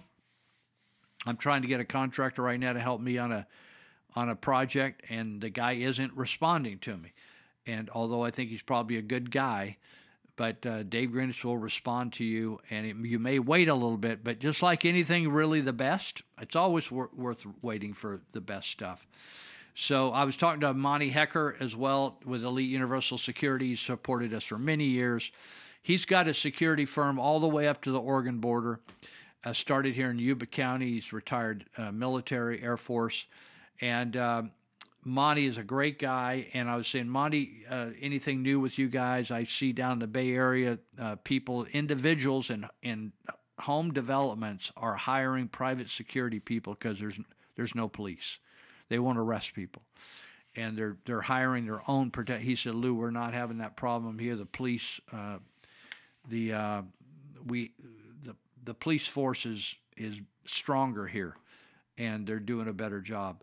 So uh, we're not being hired so much for that. But he said we, he said we we got I think up in Redding or uh, up in one of the northern counties. Said we could hire ten guys today, ten or p- ten employees, male and female today, no problem. So there's great jobs out there. They'll hire. They'll also train you. And uh, and but he says they, they got jobs in Butte County, Shasta County, uh, Tehama County, Yuba County, Sutter County. They got jobs, and so if you want to, if you're thinking about going to law enforcement and you want to just get a couple of years in at working and, and go to guard work, uh, Monty and those guys will teach you and train you in a lot of the skills you'll need to use in law enforcement as well. So Elite Universal Security, 530-749-0280. If you need to renew your permit, if you if you believe in the concealed weapon permit, uh, they'll help you get it. And they have a range, they have the classrooms, they do the whole thing. It's all right there. They'll take care of your business. So uh, they're located on 5548 Feather Road Boulevard. You can go on their website at eliteuniversalsecurity.com or you could dial them up at API, or you could uh, the other the the school uh, website is API a hyphen there's a hyphen there API hyphen academy.com. Okay, so um, all right, so let's go back down here. I want to talk again about a few more of these. Uh, Katie Grimes is teasing out the upcoming election, which is touching on issues that are huge. These are huge issues that I know that Northern California would, would vote totally different than Southern California on them because it's not because we hate Southern California. We have different needs up here and different desires. And so I mentioned to you this bill that's going to, uh, or this uh, ballot measure that's going to take away the authority of local officials to shut down businesses. Our local officials sh- said, I will represent you and I will protect the Constitution. You know the Constitution says that if the government is, you have a right that if the government is going to take your property, they have to pay for your property. And when the government shut down these businesses, they took their property. What was that property? It was their ability to make a living. Right? One way to take your property is to take your physical assets or take your real estate in eminent domain. The other way is to shut down your business. In other words, they say, we're going to, you have to shut down your business because we are going to do construction in the street and we can't get people in here, so we're going to compensate you with this kind of money, right? It's called the con the concept in the Constitution is takings. It's like taking, like taking something, but plural takings. Do you think they? Do you think the Yuba Sutter supervisors took that into consideration? Do you know that they just took in in Yuba County five million dollars and and paid back loans off tax money off Measure K. They could have given that to these businesses they shut down. They picked a handful of businesses and gave CARES money away that they got. Just a handful. They just picked their favorites. What about all the other people that they they consciously they didn't accidentally, they didn't unknowingly, they consciously shut down people's and ruined people's lives. And that you know, if you go to the supervisors meeting next week, they're smiling, slapping each other on the back, happy, happy, happy. Yeah, they're happy. They got they all run their own businesses, and then they come and get ninety thousand dollars apiece for being a Yuba County supervisor, right? They made money on this COVID thing. So the next thing is another proposed mandate for K through 12 public schools requires earth sustainability training. Is that what you want your kids to learn in California schools? Most of them cannot read at grade level. Most of them cannot perform math at grade level. Kids in Vietnam can, a third world country. They make about $150 a month average. And they can they can at grade level. More of them can than we can that now we're going to have earth sustainability training. Don't use a plastic fork. Tell your parents they're killing the earth that they eat with plastic forks out when they take take out and they're on the road and they're taking out and eating out the back of the car and eating with a plastic fork. Eat with your hands.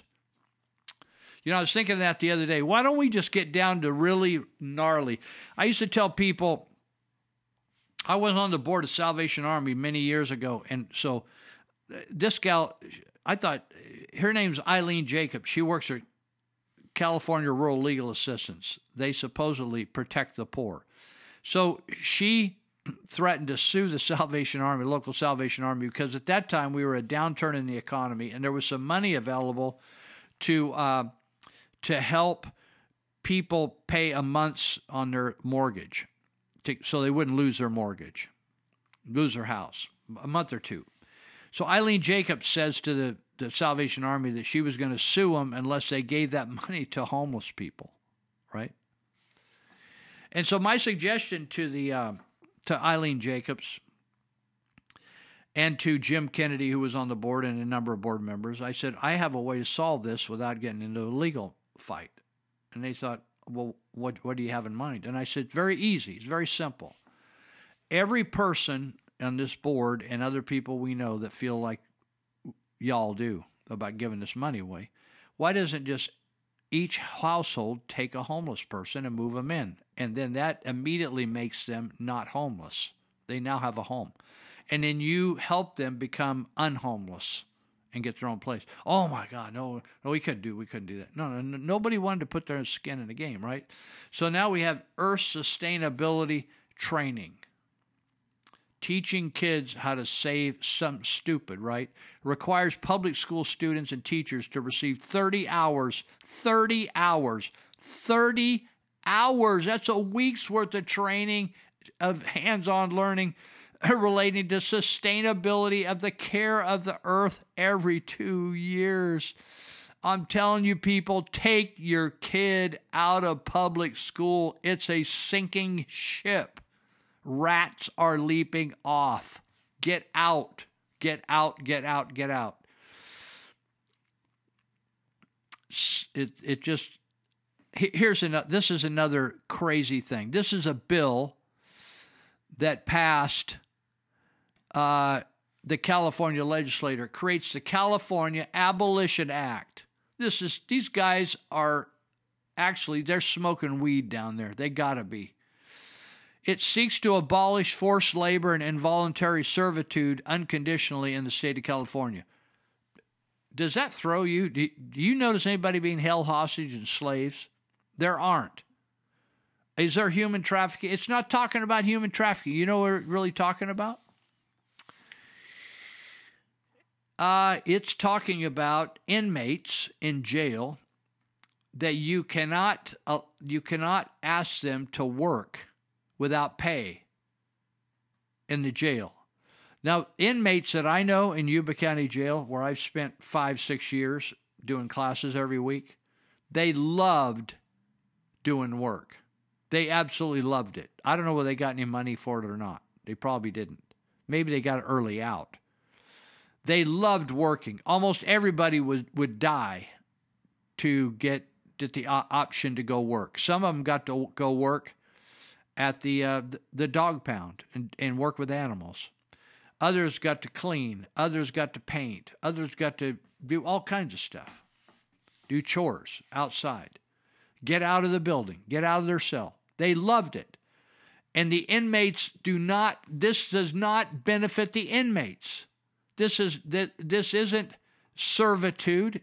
Inmates have to stay in jail. This is a blessing for the inmates to go get to work in the kitchen, for instance. Inmates help cook the food. In, inmates help serve the food. It's just so stupid and ridiculous. It, it it's like, oh, the inmates should be cared for. It's just like when the when the uh, immigration people, we had hundreds of immigration holds in the Yuba County Jail. And because of the federal government's rules on under Obama, those a lot of those immigration people loved they they were not in there for crimes. They were in there because they were in this country illegally and they may have committed crimes, served time for the crime, but then they were they didn't want to go back to their country of origin because they still wanted to stay in the United States even though they committed a crime. And when they committed a crime, if you're here on a visa, you they they you haven't the government has an opportunity to deport you.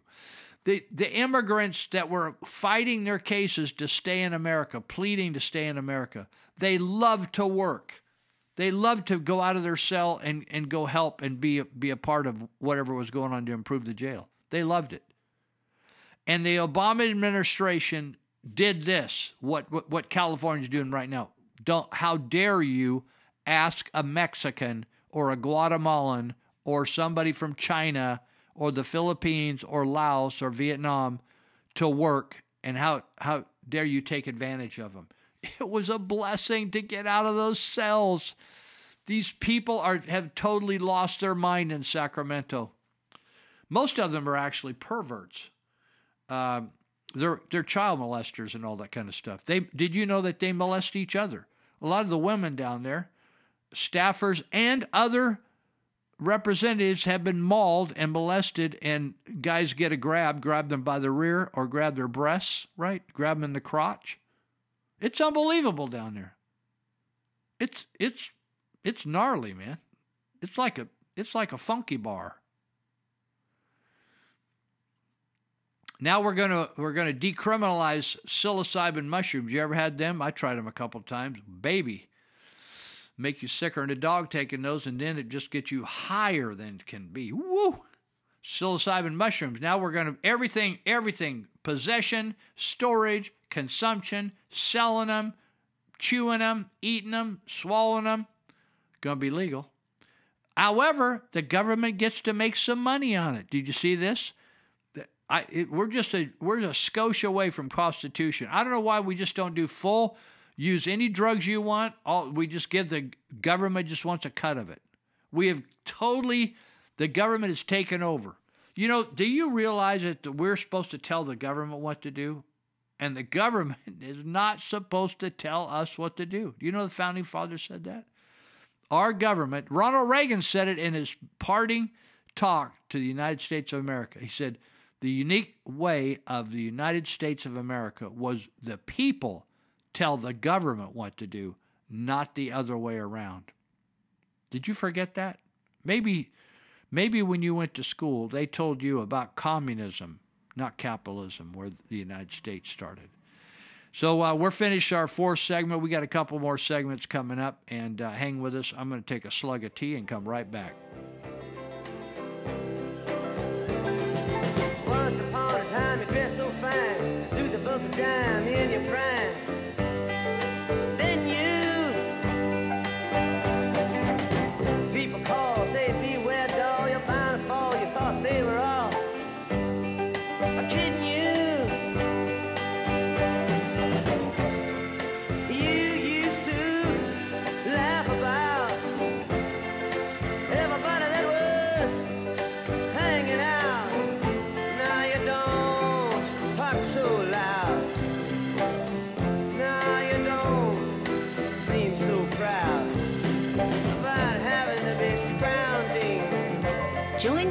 Join Creative Light Theater and the 12 disciples as they learn who Jesus is.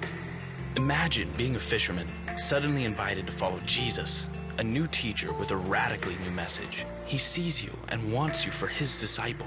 There are 12 of us that have risen to the top, and Jesus has made it clear that he wants to train us to carry on his work.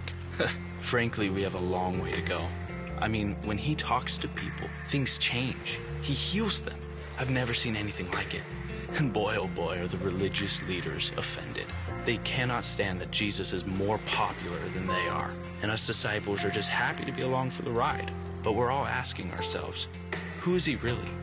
Who else sees a bunch of uneducated fishermen and calls them to walk with him and to learn from him?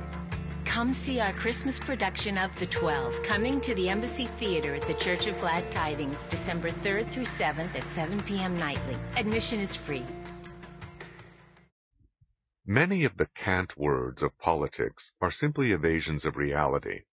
A prime example is the notion of making housing, college, health insurance, or other things affordable.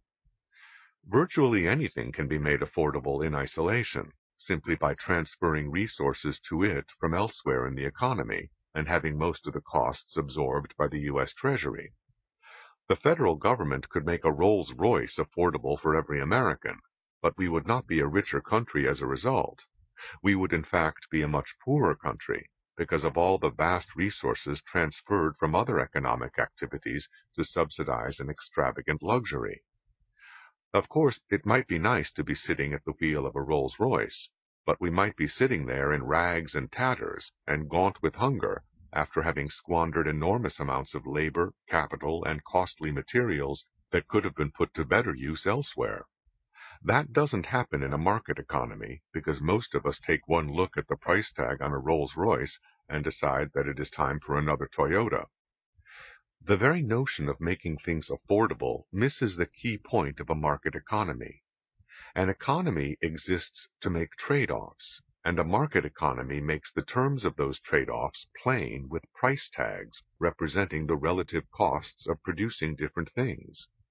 To have politicians arbitrarily change the price tags so that prices no longer represent the real costs is to defeat the whole purpose. Reality doesn't change when the government changes price tags. Talk about bringing down healthcare costs is not aimed at the costly legal environment in which medical science operates or other sources of needless medical costs. It is aimed at price control, which hides costs rather than reducing them. Hidden costs continue to take their toll, and it is often a higher toll than when these costs are freely transmitted through the marketplace. Less supply, poorer quality, and longer waits have been the consequence of price controls for all sorts of goods and services in all sorts of societies and for thousands of years of human history. Why would anyone think that price controls on medical care would be any different, except for being more deadly in their consequences? One of the political excuses for making things affordable is that a particular product or service is a right. But this is only explaining one question begging word with another. Although it has been proclaimed that health care is a right, not a privilege, this neat dichotomy ignores the vast territory in between, where most decisions are made as trade-offs. If health insurance is a right and not a privilege, and not even a subject of incremental trade-offs, then the same should be even more true of food. History, in fact, shows all too many instances of governments trying to keep food affordable, usually with disastrous consequences. Whether in France during the 1790s, the Soviet Union after the Bolshevik Revolution, or in newly independent African nations during the past generation, governments have imposed artificially low prices on food. In each case, this led to artificially low supplies of food and artificially high levels of hunger. People who complain about the prohibitive cost of housing, or of going to college, for example, fail to understand that the whole point of costs is to be prohibitive. Why do we go through this whole rigmarole of passing around dollar bills and writing each other checks, except to force everyone to economize on the country's inherently limited resources?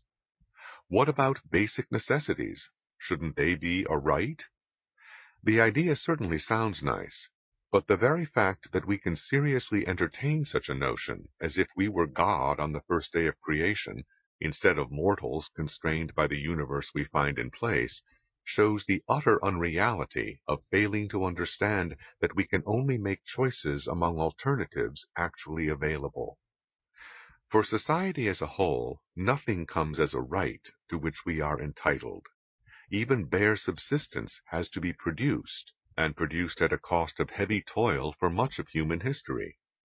The only way anyone can have a right to something that has to be produced is to force someone else to produce it for him. The more things are provided as rights, the less the recipients have to work and the more others have to carry their load. That does not mean more goods are available than under ordinary market production, but less. To believe otherwise is to commit the Rolls-Royce fallacy on a more mundane level. For the government to make some things more affordable is to make other things less affordable, and to destroy people's freedom to make their own trade-offs as they see fit in the light of economic realities rather than political visions. Trade-offs remain inescapable, whether they are made through a market or through politics. The difference is that price tags present all the trade-offs simultaneously, while political affordability policies arbitrarily fix on whatever is hot at the moment. That is why cities have been financing all kinds of boondoggles for years, while their bridges rusted and their roadways crumbled.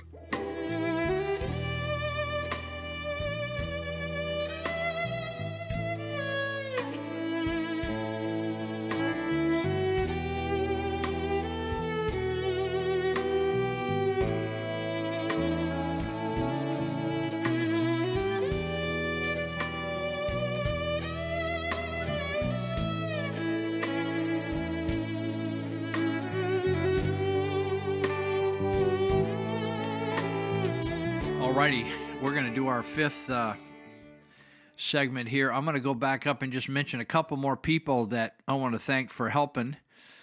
And one I've been working with this week, and we've been working together for a few weeks on helping a guy get off the streets who has struggled with addiction and and uh, has got some health issues and. Uh, and that's Dr. Joe Cassidy. And uh, we've been, in fact, just before the show tonight, we were talking about how we can help this person. And we have a team of people that are actually, we're making progress. He's making progress. We're making progress. And we're going to get him in his own place and uh, stabilized and get his health back. And um, so I wanted to give a shout out to Dr. Joe Cassidy. He's retired from the county of Yuba, where he spent his career serving the uh, the most needy people of our county. The health officer. He was a Yuba County health officer, one of 58 in the in the uh, United States, or in, in uh, sorry, in the state of California. There's 58 counties, 58 health officers, And uh, so when he retired, he wanted to continue practicing because he wasn't uh, ready to retire health wise or age wise or whatever. So he and I have partnered up because the government has been, uh, they just can't get out of their own way. And they think that addicts are the same as a, uh, as a Yale graduate or a Harvard graduate. They know how to fill out all this paperwork and they have all the time on their hands and they have transportation and they're, they're thinking right and all those kind of things. So they, they've organized how to get into a rehab and how to go through all the, the hoops as if you were a college graduate, like maybe going for the PhD. Actually, people living in the river bottoms and uh, behind dumpsters uh, don't seem to have that patience and skill that those folks have. They've lost it, but they can get it back. And uh, so Dr. Cassie and I are working together. He's doing the medical end of it, and I'm helping with some of the logistics with other people. So this is what we're asking you to do. If you're strung out, if you have, you're using fentanyl or opiates or meth, or uh, maybe alcohol's your your uh, difficulty, or whatever it is, and you need help, just call Peachtree Clinic or Peachtree Health. I'm going to give you the number. It's 530 749 3242.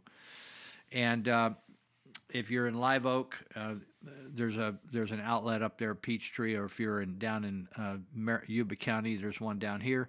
There, that's where Dr. Cassidy works at one or the other. So, anyway, uh, make an appointment for Dr. Cassidy. If sometimes there's confusion at the front end, if they say he's too busy or he's got no room for patients, or or or or or or anything other than yes, sir, and will this date do, and what's your problem? Tell them your problem is addiction. Okay if there's any screw up at the front end, then I'm going to give you Dr. Cassidy's direct number. Do not call it, please. Text him, right? So the text number is 530 682 8648. Please make the appointment first if you can. If that fails, then come back and text him at 682 8648. Just say your name, need appointment, addict. Boom. Okay? Then if that fails, if you think, "Oh, I'm I need to I need to get somebody on the phone right away," then I'm your man. And so you can reach me anytime, night or day. Leave a message. If you know, I I'm only one person, sometimes I'm on the line. So you can reach me, just dial me up or text me either way, 530-713-1838. So the way we're helping this guy on the street, a friend of mine who I met in jail, she said, Lou, there's this guy on the street. You probably know him from there or there or whatever, whatever. It doesn't make any difference. He needs some help. Uh, can you help him? And we that's how we met him. He was in a bad way. And so we're we're making progress with this guy. And one of these days, I'm going to be able to have him on the show here, and we'll talk about it. Uh, but uh, you can call me at 530-713-1838. You can reach me or text Dr. Cassidy even on the weekends, but don't call him please don't call him. Call me or text me if you can't get him. But first, try Peachtree Clinic. Just make your appointments and then then go to the appointments. Don't make them and don't show up. Okay. So uh, Dr. Cassidy and he's he's helped me on the show as well. But even if he didn't help me on the show, we would still be doing this together. The other person, and I've had people call me and saying, "Hey, I, I need that number for Nellie Garcia over at North Valley Paralegal. I need some documents I need completed." And so she is getting some business off this show. Good for her. North Valley Paralegal. I, I wish her well. She's gonna she's very successful. Uh, but she's a humble person. She's an honest person. She's a good person, and she will take care of your business uh, with style, uh, do it well, and uh, she will be fair with you, and she will not charge you near what an attorney would charge you. And she can do most everything an attorney can do. So 751 Sutter Street in Yuba City, North Valley Paralegal. Let me give you the phone number 530 751 9289. 530 751 9289. That's their office phone, so I don't think you can text that. Uh, okay. and uh, plumbing doctor, uh, another plumbing operation, Ted Holmes. Th- these guys have been around here for over 40 years, just like Bill Artemenko. Amazing people, good reputation, honest people.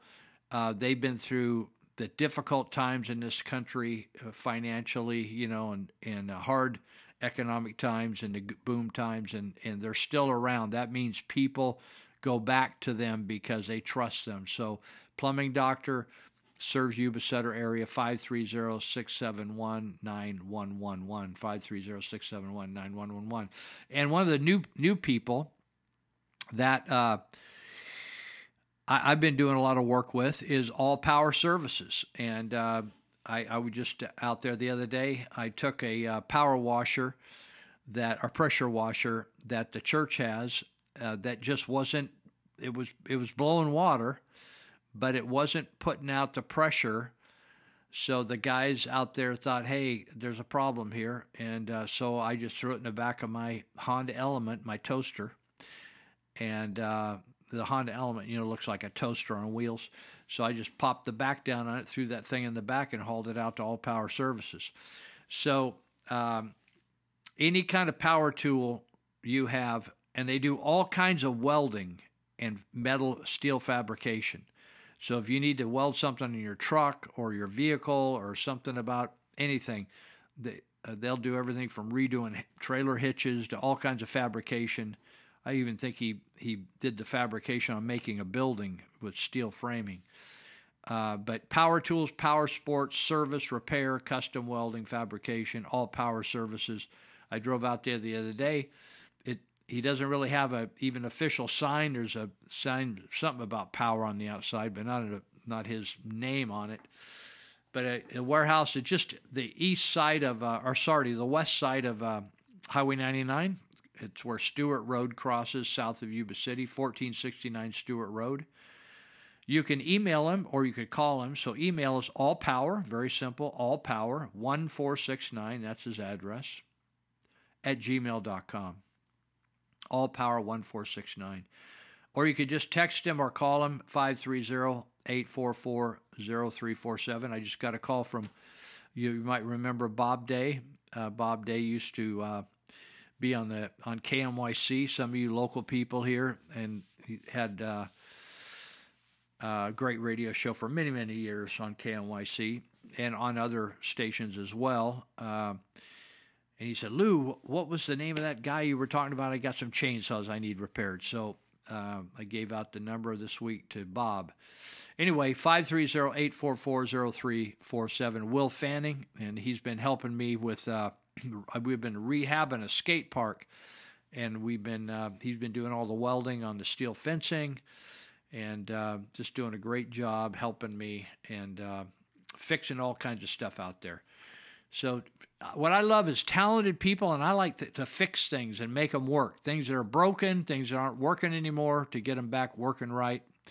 I don't know what it is. It's just the way I'm wired. I like things to work and be in order. So some, it's in my DNA. I didn't, I didn't achieve it or study it. It's just in my DNA. Okay, so I'm going to go back down here to Katie Grimes, and I want to tell you some of the amazing things that are coming up in California, and some of the, oh, in other words, oh my, and oh wow, you know, oh so. Uh, so we're going to have another school choice initiative, which would provide vouchers to fo- follow the students. In other words, that would be wonderful, right? But every time the school, the school unions, they don't want any competition, right? It'd be like, like be like t- the taco the taco place, your favorite taco place, or some taco place saying, We don't want any other taco place in town because we don't want any competition with our tacos, right? America thrives because we have competition in tacos. And co- competition always drives the product to be better and the price to be better. So it requires state funding or religious of religious and other private school education. In other words, the money could follow. It's just like you know if you go in the military and when people came out of the military, particularly after World War II, they had what they called the GI Bill. And the GI Bill paid for men and women to go to college if they skipped college and uh, the GI Bill would pay for that. GI Bill, GI Bill also helped pay for other things like how uh, build a house or whatever. But but I'm I'm more interested in the uh, the GI Bill that paid for people to go to school. Well, some people wanted to be a doctor, and some people wanted to be a lawyer or an engineer, and some people wanted to be, but some people wanted to be a priest, right? And some people wanted to go to they wanted to get a theology degree, or they wanted to go to Bible college. And you know the GI Bill funded all those. In other words, it, it didn't it didn't uh, discriminate between secular and spiritual. Wherever that military person wanted to go, they could go. But our public education system, because it's so horrible, they don't want any competition. And because it's going to destroy, they say it will destroy our system. Well, it, it may or may not you know, it's fine. Every once in a while, I'll notice somebody has gone. I notice a, a business that used to be at a particular place is no longer there. It's called, in capitalism, it's called creative destruction. If people can't provide a product at a reasonable enough price that attracts customers, they shouldn't be subsidized to stay in business. The public school system is subsidized to put out a crappy product.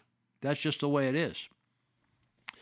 So the voucher payments in this thing will be $14,000 initially and adjusted annually.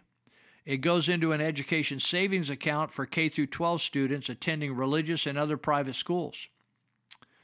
It funds payments through general fund and local pa- property tax revenues. We support our schools through our property tax revenues. That means people that do not own a home basically don't even contribute to our public school system. That's how it works in California. And uh, so this is a great opportunity. Uh, this will be help.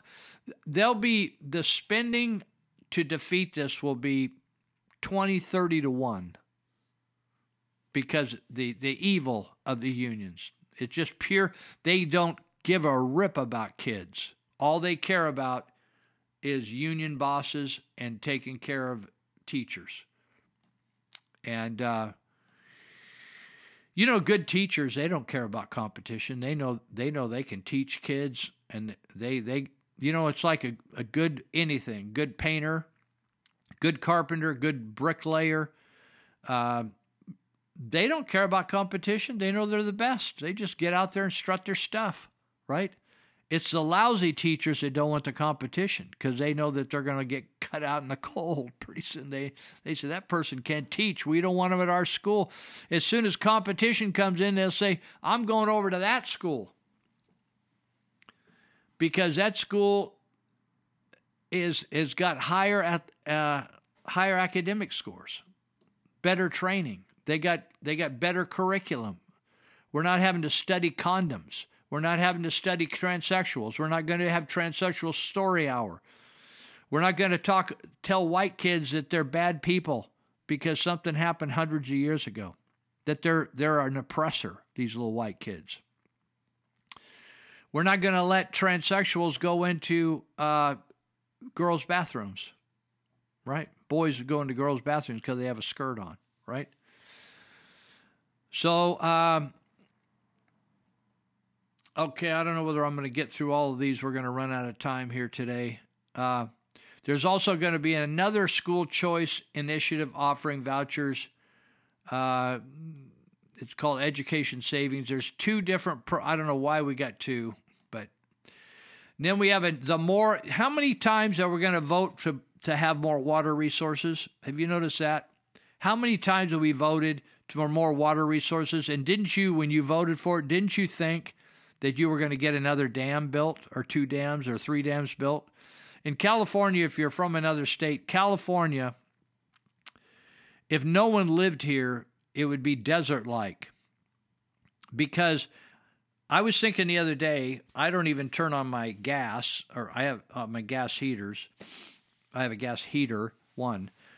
I don't even turn, I turn the gas off for six months out of the year. And I do just fine. I don't have any heat in the house. And and so about six months of the year I do I do use some gas because it gets a little chilly. My point is that California is arid, A R I D. it's got about six months of just no rain, no rain. But then you have six months where you have a portion of it, and depending on where you are, some there's some desert, just straight up hot desert in California. But the areas where it grow grows great crops, the food basket of Cal, of the United States. Like where we are, we get about 20 inches of rain in the winter. Well, that what the California, if you didn't have any dams on the rivers, it would flood all the way across. In fact, many of the indigenous people lived here talked about the fact that the entire valley across from all the way to the coast range from the Sierra Nevada would be flooded, totally flooded. They would just the the Indians we call them Indians, Maidus or indigenous people, Maidus around here. They would just move out of the valley and go to the foothills, right? They wouldn't try to stay in the valley like the white folks did. The white Europeans that came and settled here, or the Mex, or the people from Mexico, you know, the indigenous people there. Uh, they wouldn't even stay. They would move up in the foothills till the winter rains settled. So the the key is is to collect the water. There's plenty of water that comes in a few months in California in the north is to to collect it. It's like it's like here in it used to be in construction, in road construction, you starve in the winter, but you make huge money in the other times of the year, right? So you don't spend all your money in the other times of the year if you're wise. You set it aside knowing you're going to have some lean years. So in California, you have this huge gush of water, and then wisely, Jerry Brown, who was a horrible governor, his dad was a good governor, Pat Brown. He built a water project, devised a water project in California, built all these dams, and they kept, they caught the water and they saved the water and they were able to deliver it to farmers. But now the environmentalists have taken over the legislature and, and so they send the water out of the dams into the ocean to save the fish. And meanwhile, this year, somebody said the other day that there were, I, I don't go to the grocery store very often, but some areas of the country, grocery shelves are getting empty because of the the transportation problems and shipping problems. Did you know that in California, the because of the liberals in California, they they wasted the water by sending it into the sea instead of letting the farmers use it. You know, farmers when they use it, it doesn't all just go into the you know, it doesn't like just it isn't ruined. It just they use it for the crops and it goes into the ground and it recycles right to the aquifer. But the the rice farmers, my friend was telling me, who's a rice farmer, he he said, Lou, normally farmers in California grow about 500,000 acres of rice, about half a million acres of rice. He said this year we're down a couple hundred thousand because they wouldn't allot the water, so the ground is setting. They wasted that year of growth, of, of food growth. Or that maybe they could grow something else, but they were paid Maybe they were even paid not to grow rice. I don't know the the uh, the economics on it. I'm just telling you that through mismanagement of the of the uh, the water resources. So now we have another water bond. It says the Water Infrastructure Funding Act, and uh, we'll come right back and we have. Uh, we'll talk about the rest of this. We have one more segment to go.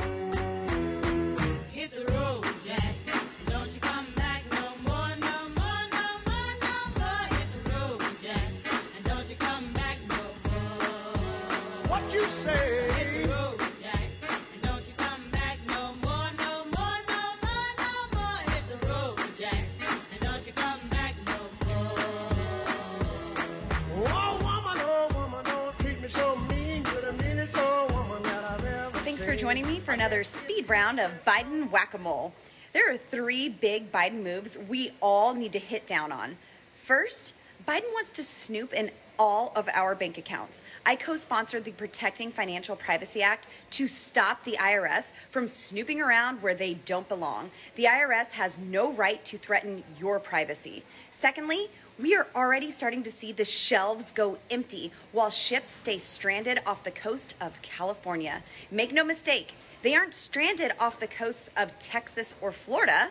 They are stranded off California because this is what happens when you overregulate an entire state with left wing bullcrap to the point where truck drivers don't want to work there and the unions know they can get away with whatever they ask for. This is on the Democrats 100%.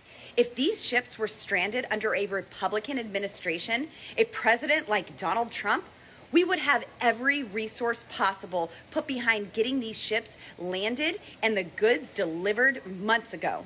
Instead, China wins, and the biggest losers in all of this are every single one of us who will continue to see more and more inflation. Third, our public school administration and school boards are so out of control. The Attorney General is calling on the FBI to investigate parents attending local school board meetings, saying they might be, wait for it, domestic terrorists.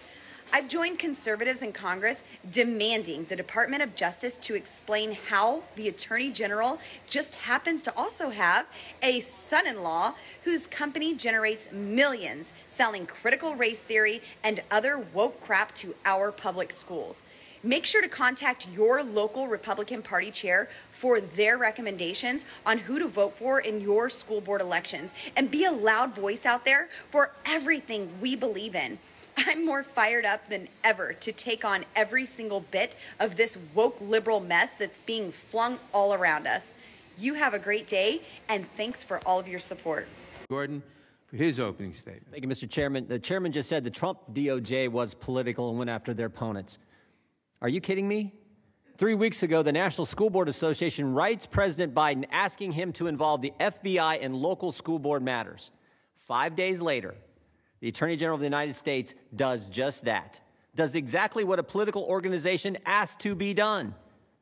Five days. We've sent, Republicans on this committee have sent the Attorney General 13 letters in the last six months. takes weeks and months to get a response. Eight of the letters, we've got nothing. They just gave us the finger, said, We're not going to get back to you. And all our letters were actually sent to the Attorney General.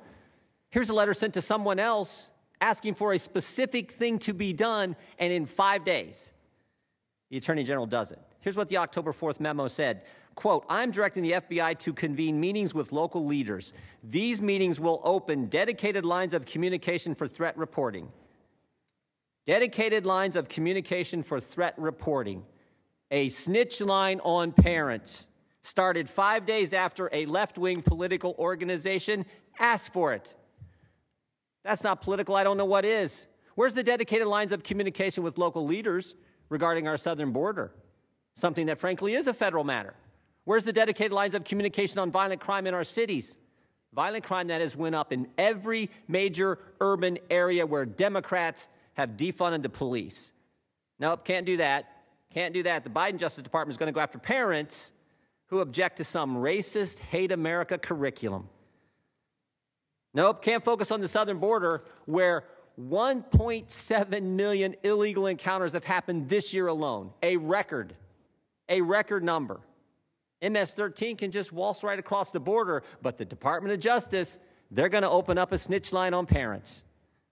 Think about this the same FBI that Mr. Garland is directing to open dedicated lines of communication for reporting on parents just a few years ago spied on four American citizens associated with President Trump's campaign. Clinton campaign hired Perkins Coie, who hired Fusion GPS, who hired Christopher Steele, who put a bunch of garbage together, gave it to the FBI. They used that as the basis to open up an investigation into a presidential campaign. Oh, and then there was Mr. Sussmann. Mr. Sussmann, who worked at Perkins Coie, the firm hired by the Clinton campaign. He cut out all the middlemen. He just said, I'm just going to go directly to the FBI, and not just anyone at the FBI. Who'd he go to? Jim Baker, the chief counsel at the FBI, handed him a bunch of false information, told him false information, and of course, he's been indicted by the special counsel. A few weeks ago, the IG at the Department of Justice released a report that found that the FBI made over 200 errors, omissions, and lies in just 29 randomly selected FISA applications. But don't worry, the Attorney General of the United States just put them in charge of a dedicated line of communication to report on parents who attend school board meetings. Mr. Chairman, Americans are afraid. For the first time during my years in public office, first time I talked to the, the, the good folks I get the privilege of representing in the 4th District of Ohio, folks all around the country, they tell me for the first time they fear their government. And frankly, I think it's obviously why, obvious why. Every single liberty we enjoy under the First Amendment has been assaulted over the last year. Stop and think about it. Americans were told you couldn't go to church, couldn't go to work, couldn't go to school. Small business owners were told you're not an essential business, close your doors, causing many of them to go bankrupt. We were given curfews, stay at home orders. Last fall in Ohio, you had to be in your home at 10. In Pennsylvania, when you were in your home, you had to wear a mask. In Vermont, when you were in your home, you didn't have, a have to wear a mask because you weren't allowed to have friends and family over. And of course, there's always a double standard with these folks. Folks who make the rules never seem to follow them. And now the Biden administration says get a vaccine or lose your job. Even if you've had COVID and have natural immunity, get a vaccine or you will lose your job. Oh, I almost forgot. The Biden administration also wants another dedicated line of communication for reporting. They want a second snitch line. They want banks to report on every single transaction over $600 for every single American to the IRS. The IRS, that agency with its stellar record of customer service, the IRS, you know, the same IRS that targeted conservatives the last time Joe Biden was in the executive branch. Jefferson said once tyranny is when the people fear the government. We're there. Sadly, we are there. But I don't think, I don't think the good people, I don't think the good people of this great country are going to cower and hide. I think your memo, Mr. Attorney General, was the last straw. I think it was the catalyst for a great awakening that is just getting started. Pilots at Southwest Airlines, the Chicago, the Chicago Police Union, parents at school board meetings, Americans are pushing back because Americans value freedom. A few weeks ago, a few weeks ago, Terry McAuliffe said this I don't think parents should be telling schools what to teach. When government tells parents we're smarter than you, Americans aren't going to tolerate it. When the Attorney General of the United States sets up a snitch line on parents, Americans aren't going to tolerate it. I think they're going to stand up to this accelerated march to communism that we now see. America's going to fight the good fight. They're going to finish the course. They're going to keep the faith because Americans value freedom.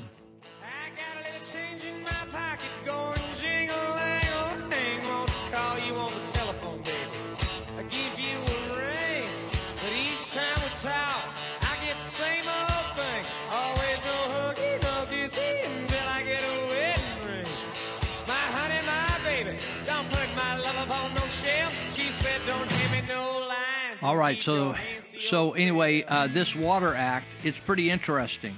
It calls for two percent of the state's general fund, or about three point five billion per year, to be allocated to projects that increase California's water supply.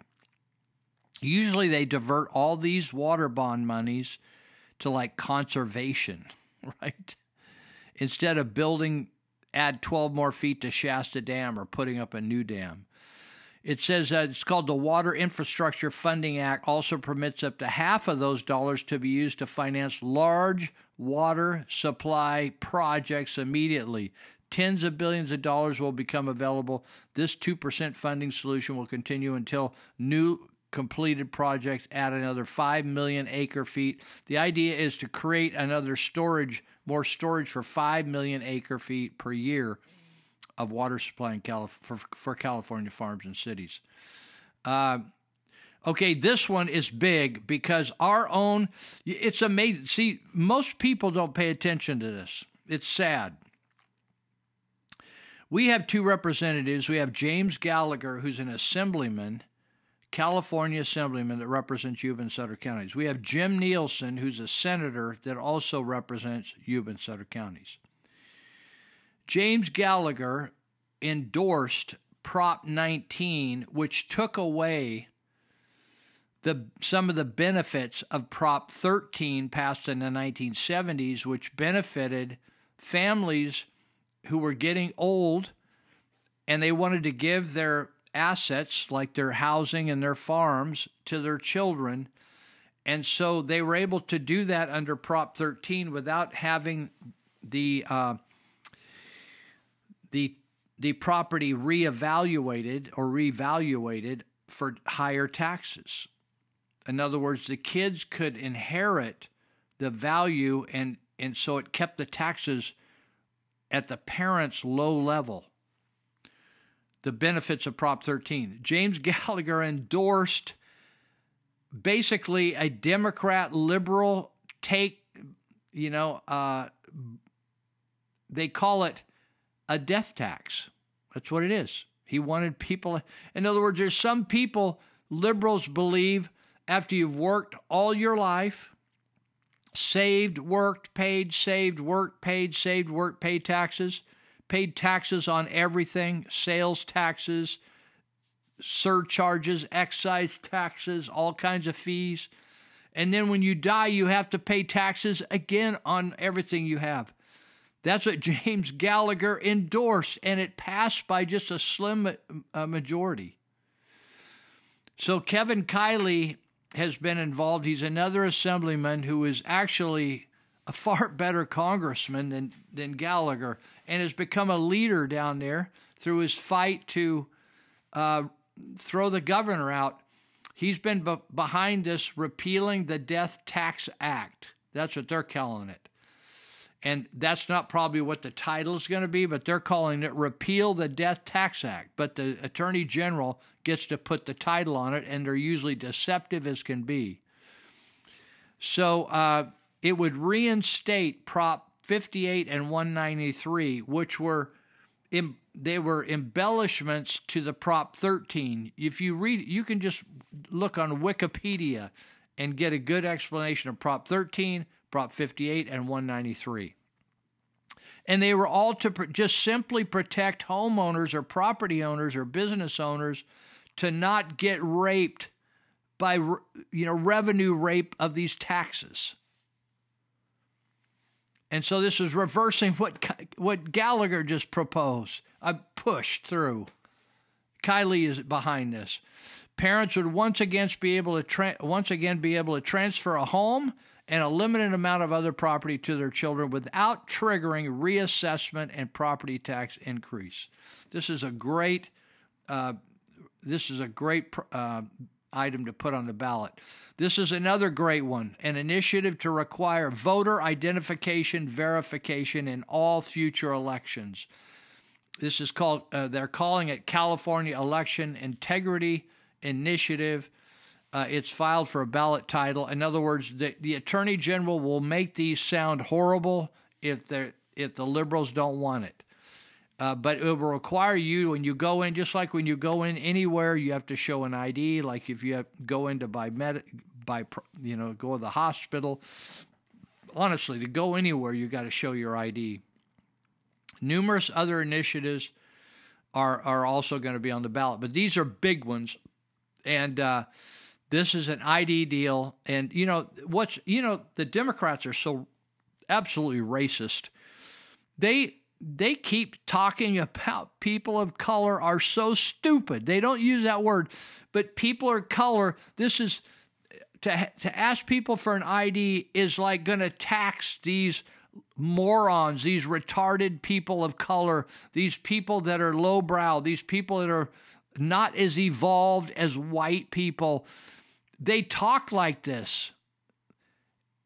That we have to coddle them, we have to change their pants for them, we have to teach them how to tie their shoes every few years. It's absurd. And so they're too stupid to actually have identification, and it's absolutely ridiculous.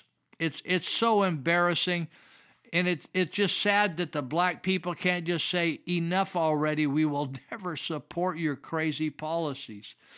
So let me go back up here, and we got uh, we got about 13 minutes left, and and I've uh, I had a whole other talk to do t- this time, but I I changed it up and went down to some of these that I'd come up with uh, later. Now let me see. I don't know whether you Do you know about this? Loudoun County. I, this county is going to become famous. It's L O U D O U N, Loudoun County High School. So this is in um, Loudoun County, Virginia, and they have been having some gnarly school board meetings. And uh, the the father of this girl that was she was a freshman at Loud, Loudoun County High School. She was assaulted. They they allow transsexuals in the high school to go in. In other words, a male that that wants to dress like a female, he can go into the women's or the girls' uh, bathroom and use the bathroom in there with the girls. So this guy goes in, that's the allegation. And listen, he did not molest her, according to this the, the father and mother. He did not molest the girl. He was in there for a long time. He forced her to give him oral sex. He had vaginal sex with her, and he had anal sex with her. Now that you're not going to do a five minute quickie leaning her over the sink. This this was involved and severely traumatized this girl. Not only did law enforcement not take it seriously initially, the school just buried it. Now this reminded me of Yuba City High School, who over a period of many, many years, different generations of students, in fact, reported that Jim Whitaker, a, a, a gym teacher, wasn't having intercourse with them, but was fondling them, grabbing their breasts, touching them inappropriately on the rear, and reporting it. And they actually had memos in his in his employment file, and no police department here. He, was connected to his father, of course, who was uh, the sheriff here at one time, Roy Whitaker, who was connected to the long-time corrupt and promiscuous, perverted Carl Adams, who was served for 32 or something years over the the the uh, and left in disgrace the Sutter County DA's office and Jim Whitaker the son no one would prosecute him. No one would arrest him. And and until finally there was such a hullabaloo uh, recently that the Yuba City Unified School Board finally, after incredible pressure, let him go. But Francisco Reveles, superintendent of Yuba County Office of Education hired him to work with the highest risk kids in our community at T.E. Matthews, a probation school. Unbelievable. Now, this uh, reminds me of this. This school, Loudoun County, buried this whole situation. So, during, finally, after months, this father confronted the school board and he did not act violently with the school board, but he ended up getting arrested. There was a big blow up in the school board meeting. He ended up getting arrested and taken down by the police. But what happened was an, a, a, a transsexual activist started accusing the guy that said the the guy that the girl was not sexually assaulted because and the only proof he had was that the school never the school never agreed to investigate it. In other words, the school said she wasn't assaulted. She they they just denied it. It reminded me when there used to be a a principal at Yuba City High School named Bunce. And I used to I used to do a lot of work, volunteer work in juvenile hall, and I knew a lot of the gang gangbangers from both all the gangs, the Norteños, the Sureños, the all of them, uh, the Asians, everybody. And she she when she got uh, uh, challenged about gang activity on her her school, she just denied it. Said they didn't have any gang activity on her school. She just put blindfolds and just what instead of addressing the issue, she just denied it. That's what these guys did. Well, now the guy, the kid, just like Whitaker did with Reveles, he he just went through another school. It's called the the dance of the lemons in school in school tech in school jargon. The dance of the lemons, loser teachers. So Francisco Ravel, Reveles revives the career of Jim Whitaker, and this kid who had oral sex, vaginal sex, anal sex with this freshman high school girl. She's probably a virgin